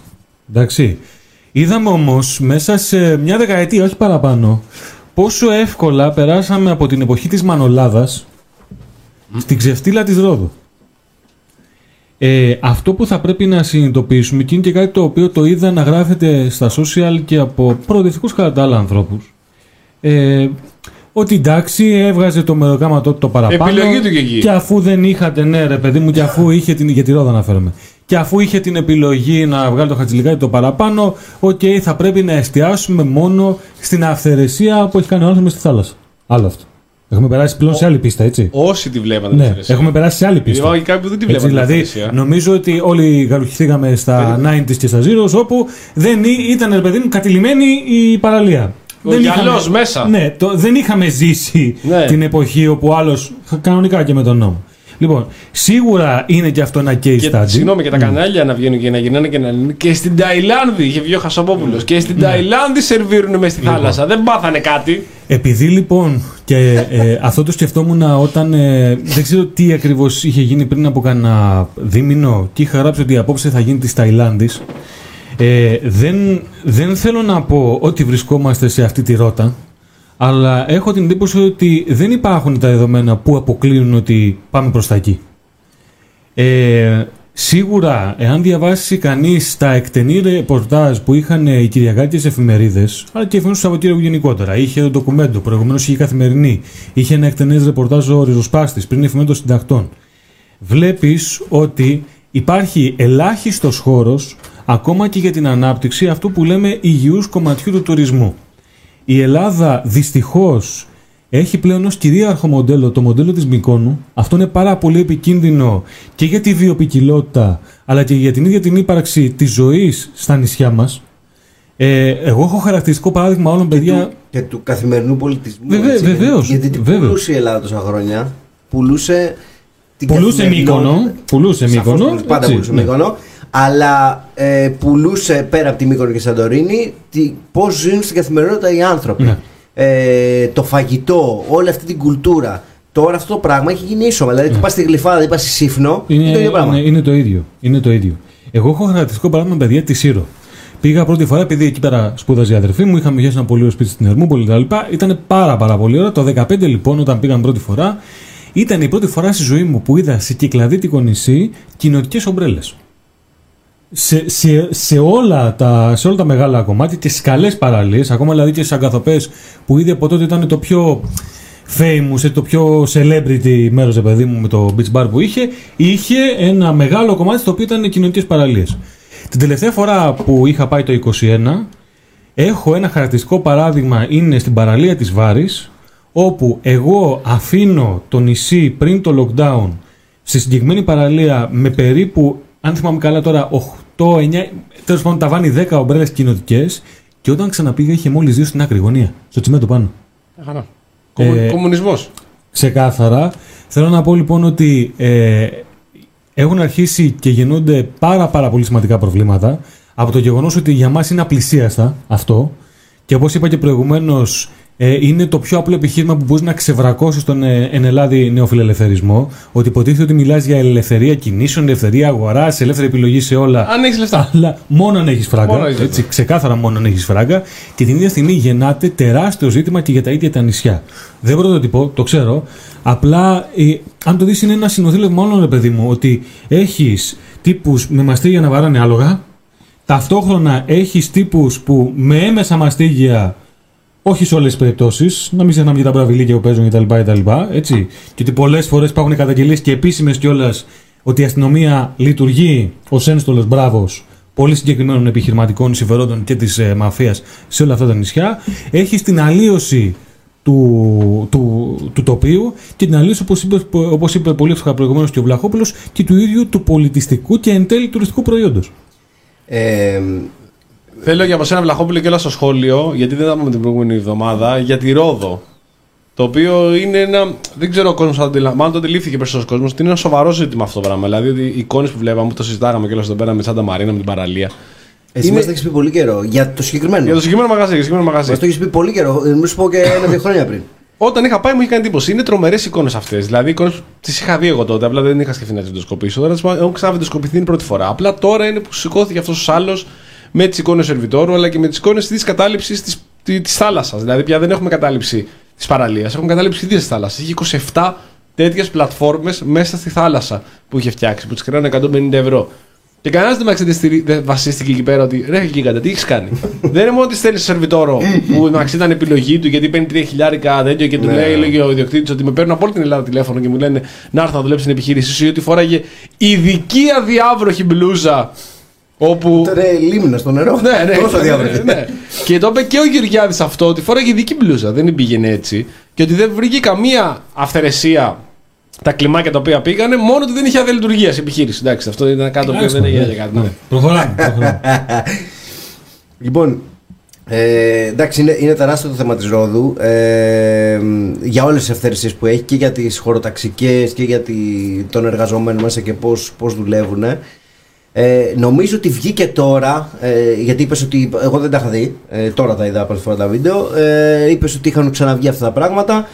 Νομίζω πάντως ότι ε, έχει ξεκινήσει η κουβέντα για τον τουρισμό στην Ελλάδα. Ε, δεν είναι πλέον μειοψηφία αυτή που Και συζητάνε. να το- πούμε και κάτι Κώστα, ότι ρεπορταζιακά και οφείλουμε να του τα δώσουμε τα credits, την έχει σηκώσει εδώ και δύο χρόνια η καθημερινή. Έτσι, αυτό θα έλεγα Έτσι, τώρα. πρέπει να το πούμε ότι εδώ και Ναι, δύο ναι, και θα χρόνια. πούμε γι' αυτό το- λεπτομέρειες. τα κυριακάτικα φύλλα της καθημερινής είναι Αυτό θα έλεγα τώρα. γεμάτα. Εγώ θυμάμαι, ας πούμε, πέρσι άρθρο του Παπαχελά, κύριε άρθρο στην καθημερινή της Κυριακής και έλεγε ε, μέσα στο άρθρο γιατί να πηγαίνεις η κλαδί νησί στη Σύφνο και να σε, να σε σερβίρουν νερό καπραμεζάνα.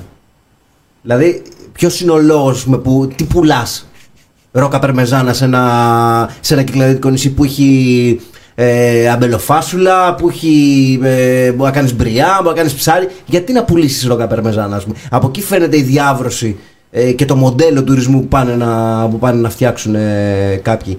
Ε, η καθημερινή το έχει σηκώσει πάρα πολύ και διάβασα ένα πάρα πολύ ωραίο άρθρο. Το λέω και στους ε, στους ακροατές να το διαβάσουν της Κυριακής ε, στην καθημερινή του Παντελή Μπουκάλα. Θέλω μόνο να διαβάσω την πρώτη παράγραφο. Ε, το άρθρο λέγεται για να το ψάξουν στρουθοκαμιλισμό στην άμμο των νησιών και λέει Πάνε κάμποσα χρόνια τώρα που το διεθνές έθιμο τηρείται παρεγκλήτω. Μόλις ανοίγει η άνοιξη τα τευτέρια της, αν βέβαια ισχύει ακόμα ο χωρισμός του έτους σε τέσσερις διακριτές εποχές, αρχίζει το πανηγύρι της αριστείας, του ποσοτικοποιημένου κάλους, της βαθμολογημένη έγκλης νησιών, ακρογιαλιών, λιμνών, ποταμών, ορεινών απομονωτηρίων, τουριστικών προορισμών εν γέννη.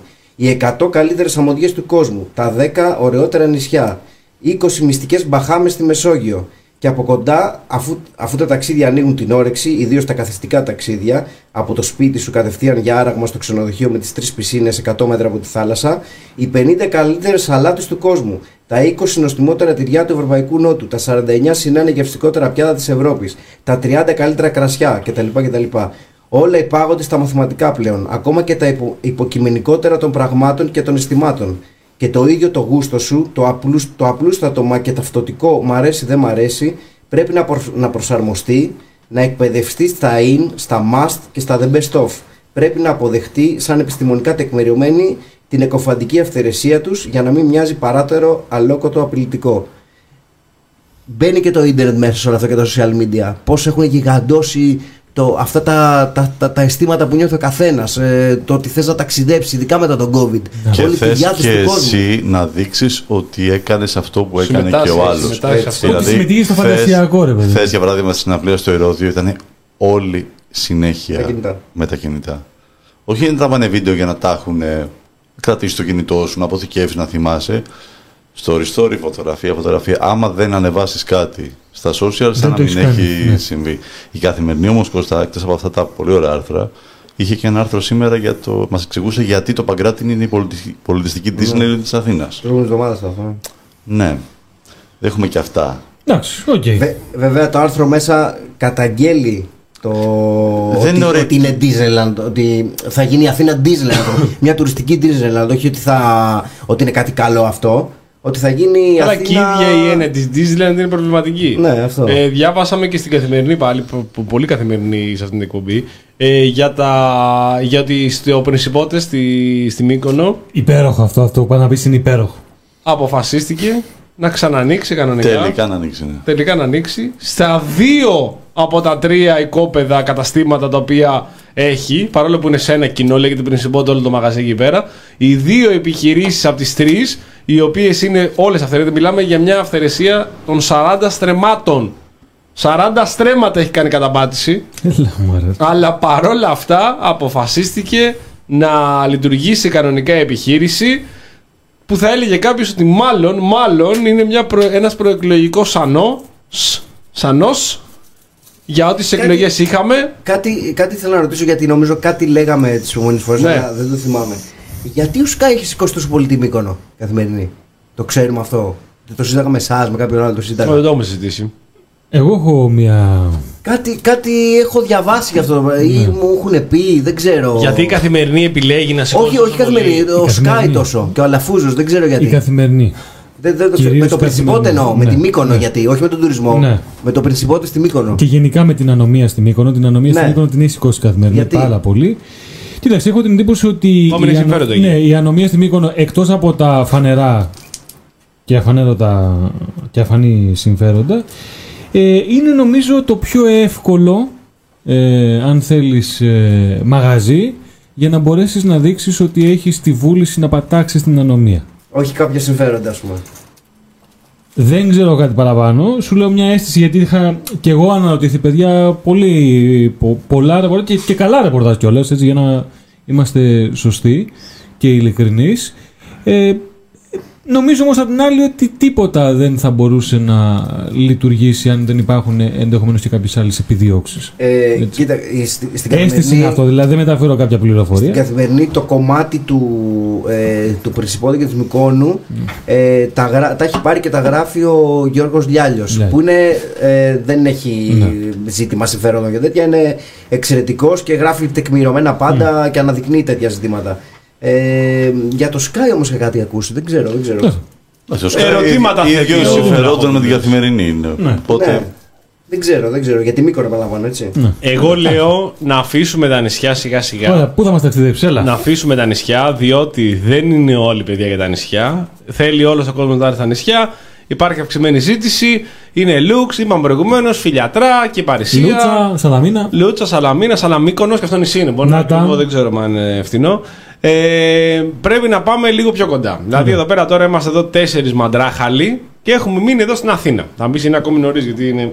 Όχι, και εδώ προβλέπετε να μείνουμε. Για πάμε. Ναι, και εδώ θα μείνουμε, αλλά τέλος πάντων μια και είναι η τελευταία εκπομπή. Α την κλάψα. εσύ. Α την κλάψα που Ας θα- την κλάψα. που θα μείνεις εδώ εσύ κούλα. Γελάει- εγώ δεν θα Γελάει ο μείνω, κόσμος. ρε. Εγώ Εντάξει, δεν θα λογικό, μιλάω. άμα Εγώ- φέρεις κάθε Σαββατοκύριακο πόσο μου λεφτά θα αφήσεις τον Αύγουστο. Εντάξει. Ε, απλά αν δεν έχετε λοιπόν κάτι κλείσει, αγαπητοί μας φίλοι, δεν χρειάζεται να ανησυχείτε. Δεν χρειάζεται να ανησυχείτε. Διότι υπάρχουν λύσεις για να κα- περάσετε όμορφα και εδώ στην Αθήνα. Είναι άλλωστε γνωστές οι προτάσεις που έχουμε κάνει και εδώ σαν εκπομπή.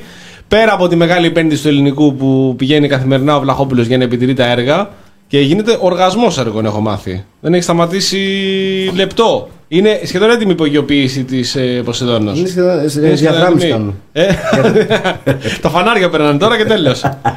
λοιπόν, μπορείτε πάρα πολύ απλά και πολύ γρήγορα, αγαπητοί μας φίλοι, να πάτε στην αγαπητή εδώ της εκπομπής λεωφόρο της Πανεπιστημίου.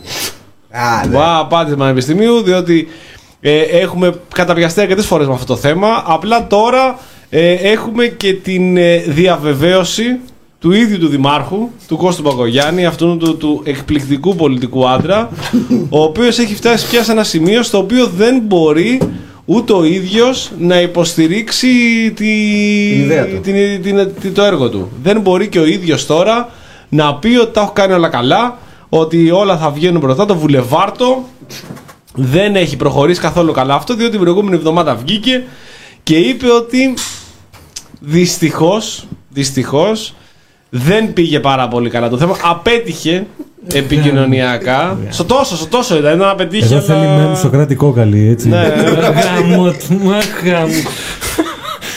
που δεν, τα, δεν πήγε πάρα πολύ καλά δυστυχώ και υπήρχε πρόβλημα. Αυτή ήταν η αστοχία που είχε γίνει, ήταν επικοινωνιακή. Δηλαδή ότι δεν έπρεπε εξ αρχή να ονομαστεί μεγάλο περίπατο. Κάποιοι φταίνε, δεν ξέρουμε ποιοι είναι αυτοί οι οποίοι φταίνε. Ή θα μπορούσε κάποιος να πει και ότι φταίει και ίδιο, ότι ίδιο έλεγε Να μεγάλο σου πω κάτι, περίπατο. και όπω πολύ σωστά επισημαίνεται ένας ακροατής. Ναι. Δεν είναι υποχρεωτικό να πάτε ούτε πανεπιστήμιο ούτε στην πανεπιστήμιο. Ούτε τίποτα, πουθενά δεν είναι υποχρεωτικό. Βασικά και να δεις. Τίποτα δεν είναι υποχρεωτικό εδώ μέσα. στη Έχεις την χώρα. επιλογή. Έχεις την Την επιλογή. έχεις την επιλογή. Μένεις στα πατήσια. Μένεις στα- Ε, ναι. ε, Ναι. Γιατί να πας; Πήγαινε και στην πλατεία. Υποχρεωτικότητες υπάρχουν μόνο σε χούντες. και εδώ έχουμε Μίλησε μου γι' δημοκρατία αυτό. Δημητρή Κούλαλη. Ναι, ωραία. Τίποτα δεν είναι υποχρεωτικό. Έχουμε. Αλλά αν πεις ότι θες να πας κάπου ωραία, όμορφα, κάπου θα σου, η ομορφιά θα γεμίσει το μάτι σου, θα πας σε πανεπιστημίο. Και θα πας εκεί στην πανεπιστημίου, θα περπατήσεις στο βουλεβάρτο για να δεις τις 60, τα 60 πλατάνια τα οποία έχει βάλει ο Μπακογιάννης Και στην λίγο πιο ε, κάτω έχουμε οδό. μόνο εκείνους τους ωραίους Ναι, αυτός είναι του απορροφητήρες, είναι ναι. του ιονιστέ εκεί πέρα και είναι πολύ δροσερά, μην πάτε ακόμη γιατί μπορεί να κρυώσετε. Λοιπόν, θα μείνετε πάνω στο πανεπιστημίου. Απλευρητό. θα απελευθερωθώ, θα, πάτε, θα αρρωστήσετε, θα βήξετε, θα πεθάνετε. Δεν είναι καλό αυτό, καθίστε πάνω στο πανεπιστημίο που Εντάξει, έχει πιο- για να τελειώνουμε. έχει πιο πολύ ζέστη. Ναι. Ωραία, ωραία, ωραία. ωραία. Οπότε κάθισα πανεπιστημίου πάνω. Εμείς περνάμε Άραξες. συνέχεια το πανεπιστημίο. Ήταν άλλωστε μια ίσως η πρώτη εκπομπή. Και τώρα, τώρα σε κοιτάμε στα μάτια κούλα, και εδώ ο Γιάννης μπορεί να το επιβεβαιώσει. Μανάρι Είμαστε μου. ίσως η πρώτη εκπομπή η οποία είπε ότι τα πλατάνια ξεράθηκαν. Και βγήκε μέχρι και το πρώτο θέμα την προηγούμενη εβδομάδα και αναρωτιότανε γιατί δεν έχει πάει καλά το θέμα του μεγάλου περιπάτου και μάλλον, μάλλον, μάλλον δεν πάει όπως το είχε σχεδιάσει. Δεν είναι και σίγουρο το πρώτο θέμα. ότι μπορεί και να είναι καλό, μπορεί να είναι και όμορφο. δεν είναι υποχω- δεν είναι υποχρεωτικό ότι είναι άσχημο. Ναι, αλλά πες, πες τώρα τι μας είπες καθώς μπαίναμε στο στούντιο. Τι λέγατε, Δηλαδή τι- περάσει την πανεπιστημίο και τι σκέφτεσαι. Τι σκέφτομαι; Ε, Φτιάξτε να τελειώνουμε, ρε φίλε. δηλαδή, έλεος. Όπως τα έκανες, έτσι όπως τα έκανες. Φτιάξτε όμως. Είχε πολύ Η πλάκα. ρημάδα. Να ξαναβγεί να τη φτιάξει λίγο. Σαββάλ. να ξαναβγεί να τελειώνουμε. Φτάνει, εντάξει. Ήταν ωραίο που ήταν ένας σε, σε, σε αυτή στο πρώτο θέμα που είχε κάνει το ρεπορτάζ που ήταν ένας ε, ιδιοκτήτης εκεί επιχείρησης. Διατηρούσε επιχείρησης του Ναι, Πανεπιστημίου. ναι. Που λέει ότι παρόλα αυτά πιστεύει ότι όταν τελειώσει η Πανεπιστημίου θα πάει πάρα πολύ καλή δουλειά γιατί θα κάνει κόμβο ε, την Πανεπιστημίου και θα, Θα κάνει- κόμβο. Ότι δεν είναι. Ο- Ο κεντρικότερος δρόμος στην Αθήνα. Άστο, Τα άστο, πεζοδρόμια δεν- κάνουν θα τα κόμβο κάνει. ένα δρόμο. ναι. Ο- ο- Ξέρεις, κόμβος γίνεται άμα κάνεις κόμβο. θα κάνει κόμβο που θα περνάει ο κόσμος για να χαζέψει το τι ωραία δουλειά έχει κάνει. ο- Δηλαδή, φτάσει σε ένα σημείο πια άνθρωπος είναι τρία χρόνια με τον εξκαφέ έξω από, το, από, το, από τη βιτρίνα του. Είναι χαβούζα. Τα γκούτσι που βγάζανε Αυτό με την δεν- πλατφόρμα την ξύλινη από πάνω. Μπορεί να βγει αυτός ο, ο γκούτσι, να βγει ο γκούτσι και να γυρίσει. Και Παρόλα αυτά, μπορεί τρία χρόνια να έχει σκονιστεί όλο το μαγαζί, να μην έχει μπει ούτε γάτα στο μαγαζί μου, αλλά πιστεύω ότι όλα θα πάνε καλά. Δηλαδή, αυτούς τους Έλληνες θέλουμε, Δημήτρη. Εννοείται. Αυτούς τους Έλληνες θέλουμε που δεν Την παραγωγική Ελλάδα. ναι, που δεν είναι μες στη μιζερία και στην γκρίνια. Εγώ θέλω να βγει και να πει ότι παρέλαβε χάος Ναι. και πρέπει να τακτοποιήσει Καμε- αυτό, το καμένη πράγμα, γη. αυτό το πράγμα στην Πανεπιστημίου πια δηλαδή, OK. OK. Η προηγούμενη, δι- πώς, τη- πώς το λέγετε, Τοπική αυτοδιοίκηση. ήταν απαράδεκτη. Απαράδεκτη. Έλεος. Και μου έδωσε αυτό το πράγμα το οποίο είναι σκαμμένο εδώ τη λακκούβα και πέρασα πάλι σήμερα. Κάθε Τρίτη περνάω από Πανεπιστημίου για να Τσεκάρεις. έρθω εδώ, για να Πώς τσεκάρω πάνε τι τα έργα. γίνεται. Ναι, Ο σαν δήμαρχος λογικό. Είναι φοβερό, παιδιά. Είναι φοβερό ότι έχουν εξεραθεί 20, τα 20 πλατάνια από τα 60 που έχει βάλει. Θα βάλει και άλλα 20 για να ξεραθούν και τα άλλα 20. Πάμε καλά. Αλλά είναι Τις φούντες φοβερό. κράτησε. Όχι, οι φούντε έχουν φύγει μαζί με. Για. Έτσι έχουν πάρει αυτοί οι ενδιαφερόμενοι. Υπάρχει ένα καταπληκτικό παιχνίδι. Λοιπόν, ακούστε τώρα εδώ φοβερό. Υπάρχει ένα καταπληκτικό παιχνίδι στο Twitter. Όπου φίλοι στο Twitter, πώς βγαίνουν και ψάχναν παλιά τα Pokémon. Τώρα βγαίνουν και ψάχνουν πού είναι οι ζαρτινιέρε. Πραγματικά. Υπάρχει ένας εκεί, ένα προφίλ που λέει: Όπου δείτε ότι έχει μεταφερθεί η ζαρτινιέρα, αυτές οι λεκάνες εκεί πέρα που έχει οι τσίγκινες, βγάλτε φωτογραφία και ενημερώστε μας πού έχει σκορπίσει τις ε, ζαρτινιέρε. Και είναι σε διάφορα, σε διάφορα διαμερίσματα δημοτικά, ρε παιδί μου, που τα έχει πάει. Και τα έχει βάλει πραγματικά όπου να είναι. Δηλαδή είχε, πο- είχε πάρει πάρα πολλές, αν θυμάστε, πολλές ζαρτινιέρε μεταλλικές. Δεν έχει να τις κάνει και τις έχει μοιράσει όλη την Αθήνα και τις έχει πετάξει όπου να είναι. Στο, στην Ισίδα, στη Μιχαλακοπούλου, έχει πετάξει 20 ζαρτινιέρε. Τώρα, αν εσύ θες από τη μία πλευρά τη Μιχαλακοπούλου να περάσεις την απέναντι, δεν μπορείς γιατί έχει πετάξει ζαρτινιέρε μέσα στη μέση. Μέσα στη μέση της Ισίδας. Δεν μπορείς να περάσεις απέναντι άμα θέλεις. Πρέπει να προχωρήσεις πιο κάτω και, απο- ή να περάσεις πάνω από τη ζαρτινιέρα. Δηλαδή δεν έχει να τι κάνει, 2 εκατομμύρια πήγαν αυτά, και τι έχει σκορπίσει όλη την Αθήνα απλά βάζοντας όπου να είναι. Και περνάω σήμερα από την Πανεπιστημίου. Περδικλώρες δηλαδή. Ναι, και περνάω από την Πανεπιστημίου και βλέπω και λέω ρε γίγαντα. Τελείωσέ το. Ειλικρινά. Σε παρακαλώ δηλαδή. δηλαδή- αυτός που σκέφτα. Μην τους τιμωρεί άλλο τα ανθρωπάκια. Κάναν τη μαλάκια σε ψηφίσανε. Ναι, ναι, αλλά επειδή να πούμε και το άλλο, ότι ενώ εσύ είπες ξανά ξαναβγεί να το φτιάξει, ο Βλαχόπουλος στο Ζανέρ τι μας είπε, ποιος φταίει που καθυστερεί, ο πόλεμος Ο στην Ουκρανία. πόλεμος, ο Πούτιν φταίει, παιδιά, ξεκάθαρα. Απλά Ανεβαίνουν έστω, τα υλικά. αλλά έστω και έτσι που ανεβήκαν τα υλικά, 14 εκατομμύρια έχει κοστίσει. Έχετε κοστίσει, παιδιά, μαζί με τα 2 εκατομμύρια τα πρώτα και η Βασιλής Όλγας ε, που από κάτω και αυτή δεν ξέρουμε ακόμη τι θα κάνει εκεί πέρα γιατί είναι κλειστό εδώ και κάνει εξάμεινο. Το σκέφτεται. από Οι εκεί, μεγάλοι άλλο από εκεί καλλιτέχνες είναι. θέλουν χρόνο να σκεφτούν. Είναι 14 εκατομμύρια. Κάμια βάλε άλλα 6 εκατομμύρια. Εγώ- Πάει 20. Εγώ θα βγει θα στρογγυλό. κρίνω, θα κρίνω το όραμα. Ναι. Για μένα το, όρα, το όραμά του κρίνει. Φτιάξτε το, φτιάξτε το, φτιάξτε το, φτιάξτε το. Ό,τι, ό,τι κι αν είναι.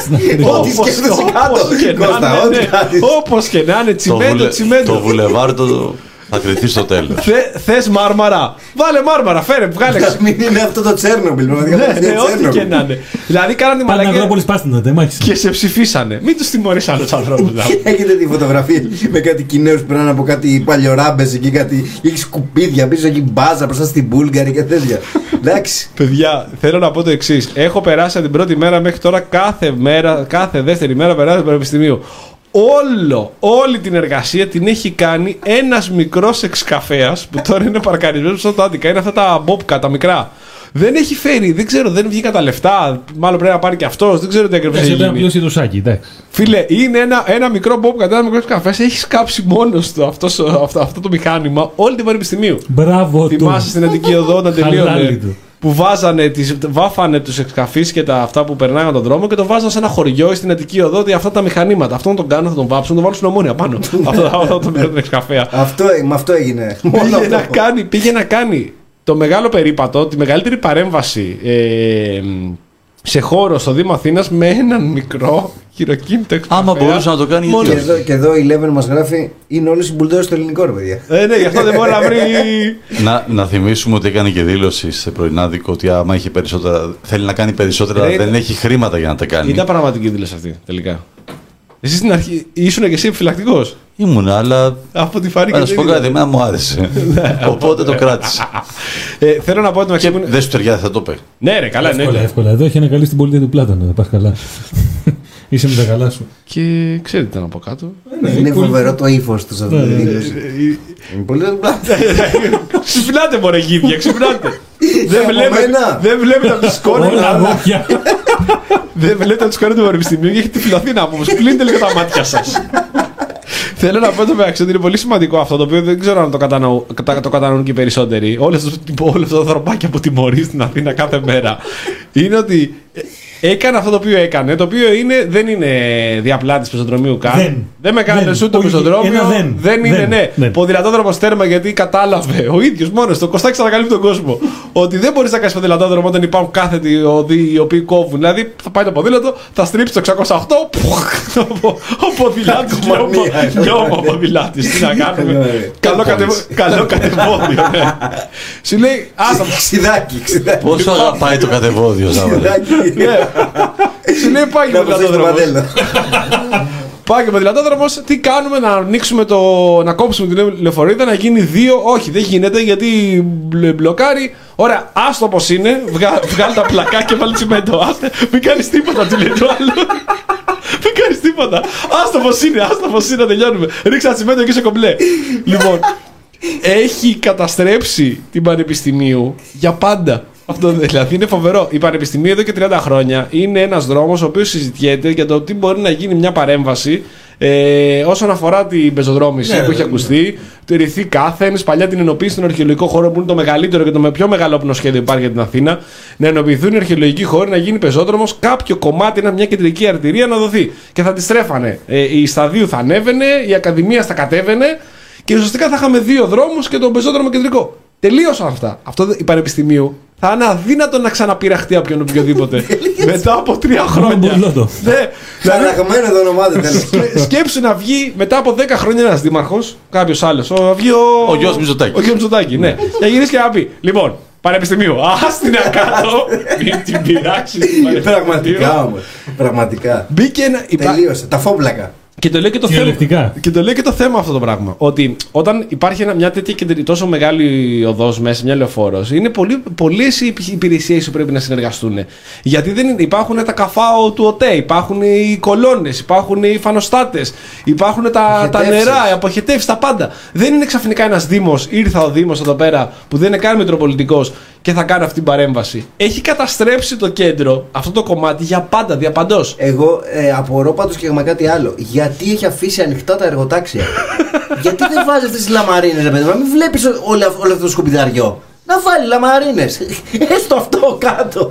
Κάτω. Και να Κάτω σε από- στηρίξω. κάτω από Άστο το εκεί χαλί. πέντε χρόνια τι λαμαρίνες. Αλλά να μην βλέπουμε αυτό το πράγμα. Πέφτουν μέσα κόσμος. Έχω δει μέσα να πέφτουν. εκεί, Τα, τα έχει ανοιχτά. Το μηχανάκι έχει πλάκα από τέτοιο. Είχαν φτάσει σε ένα σημείο που δεν δούλευε τίποτα, που στο τέλο πηγαίνουν τα παπάκια και παρκάραμε στο Αυτό, εργοτάξιο. αυτό. Είναι καταπληκτικό το βάλω στο μυαλό σας. Και αυτοκίνητα έχω δει να παρκάρουν. Ναι, στο απο- μεγάλο περίπατο. αποκλείεται να έρθει κάποιος, οπότε πετάω το αυτοκίνητο μέσα στο εργοτάξιο και το αφήνω έτσι. Είναι, πε- δεν έχουμε αντιληφθεί, πάντως πραγματικά και επιμένουμε εδώ κιόλας και σαν εκπομπή, δεν έχουμε αντιληφθεί το φιάσκο. Η γνώμη μου είναι ότι μέχρι να τελειώσει με την ελπίδα, ο κόσμος ελπίζει ότι θα τελειώσει και θα είναι το, το ελάχιστο όμορφο που μπορεί να είναι. Ναι. Αυτό που είπες πάντως για τα λαμαρία στη, στη Βασιλής όλος το έχει κάνει. Δηλαδή έκλεισε το πεζοδρόμιο Α, δεν το έχω και δει. σου λέει βγει στον δρόμο να περπατήσει. Παίρνω απέναντι το πεζοδρόμιο. Δηλαδή το έκλεισε γιατί κατάλαβε ότι ήταν φιάσκο την πρώτη φορά. Αλλά το μεγαλείο του φιάσκου που θα έρθει όταν τέλος πάντων κάποια στιγμή τελειώσει και αξιωθεί και το δώσει στον κόσμο.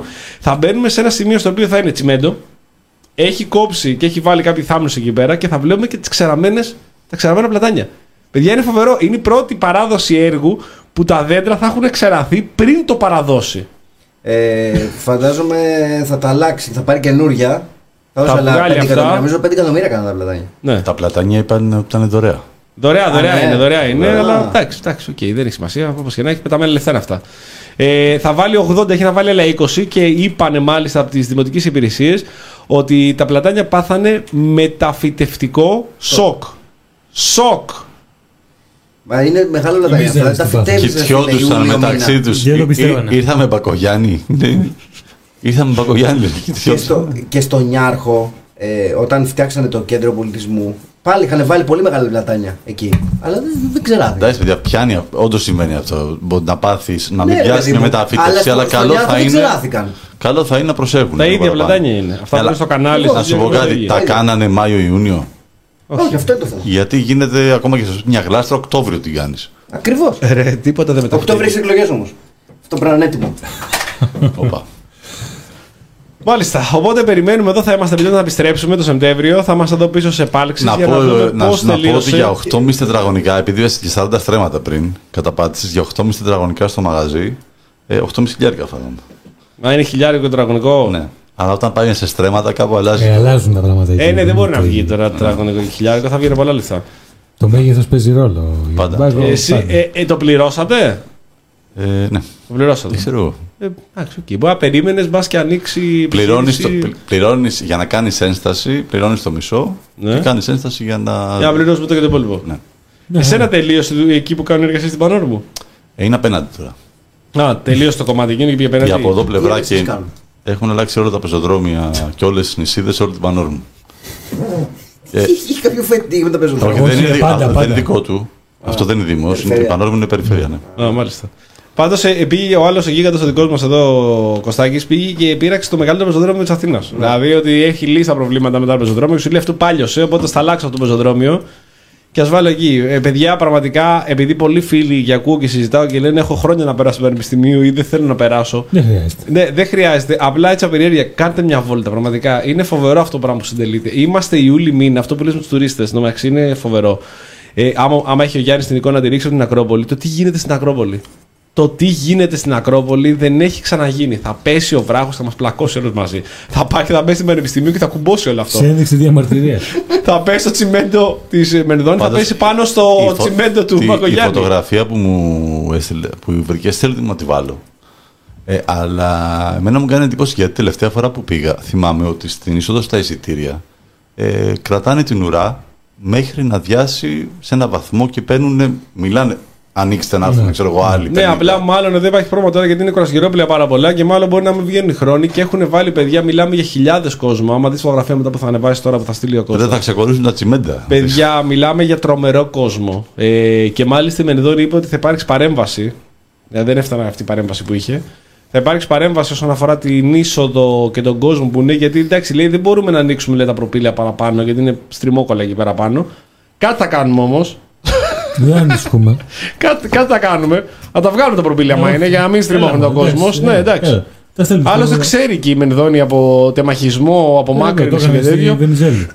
Δεν έχει την τεχνογνωσία. Απλά μπορεί να βγουν τα προπήλαια, μπορεί να μπαίνει περισσότερο κόσμος, περισσότερα εισιτήρια, περισσότερα λεφτά στο Όχι, όχι, κολόσωμο. όχι, Στο... Στη χώρα μας. Δεν θέλω να είσαι αρνητικός. Όχι, εντάξει, προσπαθώ. Η, ο πολιτισμός είναι τομέα τη παιδεία και γενικότερα έρχονται αλλαγές. Μάλιστα. Έρχονται αλλαγές, θα τα αλλάξουμε όλα. Μεταρρυθμίσεις. Έρχονται μεταρρυθμίσεις. Θέλω να μας πεις, ε, Ναι. Δημήτρη, μια και είπαμε για μεταρρυθμίσεις και μια και έχεις το παρακολουθείς καθότι είναι και το επάγγελμό σου συγκεκριμένο, με το τι έγινε με την κοπέλα η οποία έγραψε 22.000 μόρια, Α, ναι. αλλά παρόλα αυτά Με το όνειδος της ΕΒΕ. λόγω της ελάχιστης Ναι. βάσης αγωγής δεν καταφέρει να περάσει την αρχιτεκτονική και μάλιστα κόβεται από μάθημα το οποίο δεν διδάσκεται. Δεν διδάσκεται στο σχολείο. όχι. Άμα θες, κάνε φροντιστήριο σου λέει. Ναι. Καλά. Κοίταξε, για την ΕΒΕ έχουμε μιλήσει όλο το προηγούμενο διάστημα από την πρώτη στιγμή που εφαρμόστηκε. Είναι νόμη της κυρίας Κεραμέως αυτή. Βεβαίως. Έτσι, έχει περάσει ως ε, οδοστρωτήρας. Νομίζω κατά αναλογία με τον ε, τρόπο που πέρασε ο Μπακογιάννης από την Πανεπιστημίου, τίποτα μετά την Κεραμέως δεν θα μπορεί να είναι ξανά το ίδιο στην, ε, στην παιδεία. Ε, για την ΕΒΕ δεν έχω να προσθέσω κάτι παραπάνω. Ουσιαστικά αποτελεί κόφτη, ο οποίος ταυτόχρονα αποτελεί και την ε, πηγή, την ε, κάνουλα που μπορούν να αντλήσουν ε, κοσμάκι τα κολέγια. Κολέγια. Έτσι. Ε, αυτό, Αυτό, αυτό, αυτό είναι μόνο. Ναι. Αυτό, Ναι. α, η- ο Αυτό βασικό οφείλουμε, πυρήνας είναι ναι, αυτός. Να το δούμε σε ένα συνολικότερο πλαίσιο. Γιατί ε, πρόσφατα ο, ο νέος Υπουργός Παιδείας ανακοίνωσε πολύ, συγκεκριμένες, ε, ε, πολύ συγκεκριμένα εξαγγελτικά μέτρα που έρχονται να φέρουν ουσιαστικά όλα όσα συζητούσαμε το προηγούμενο διάστημα σε θεωρητικό επίπεδο για την ε, αλλαγή και όπως πολύ σωστά έχει σημειώσει και ο Βλαχόπουλος για την αμφισβήτηση του δημόσιου και λαϊκού χαρακτήρα της ε, παιδείας. Αυτό βέβαια αφορά κυρίως τη Γαλλία, αλλά οφείλουμε να το σημειώσουμε και εδώ. Καθώς σε αυτό ε, υπάρχει ξεκάθαρα πλέον η ε, υπογράμμιση, ε, ο αστερίσκος της ελεύθερης επιλογής σχολείου. Έτσι, δηλαδή πλέον πηγαίνουμε σε μια λογική δημιουργία σχολείων δύο ταχυτήτων. Από τη μία θα είναι τα καλά σχολεία, όπου θα επιλέγονται από όλους τους γονείς και από την άλλη θα είναι τα κακά σχολεία, ε, όπου ουσιαστικά θα έχουν ε, τους ε, αποσυνάγωγους της κατά τα άλλα ευνομούμενης ε, πολιτείας μας ε, και κοινωνίας. Ταυτόχρονα ε, είχαμε το προηγούμενο διάστημα φυσικά την ε, παράκαμψη του άρθρου 16 μέσω της επίκλησης Την τροπή της Δημοκρατίας Ναι. που έγραψε και στην καθημερινή που, Ναι. είπαμε, που λέγαμε προηγουμένως. την, ε, μέσω της επίκλησης λοιπόν ε, του άρθρου 28 περί διακρατικών συμφωνιών. Εν τω μεταξύ εδώ πέρα υπάρχει κάτι υπέροχο. Μιλούν για, το, για τις διακρατικές συμφωνίες ενώ η σύσταση των συγκεκριμένων ιδρυμάτων θα αφορά ιδιώτες. Αυτό είναι μαγεία. Αυτό είναι μαγικό.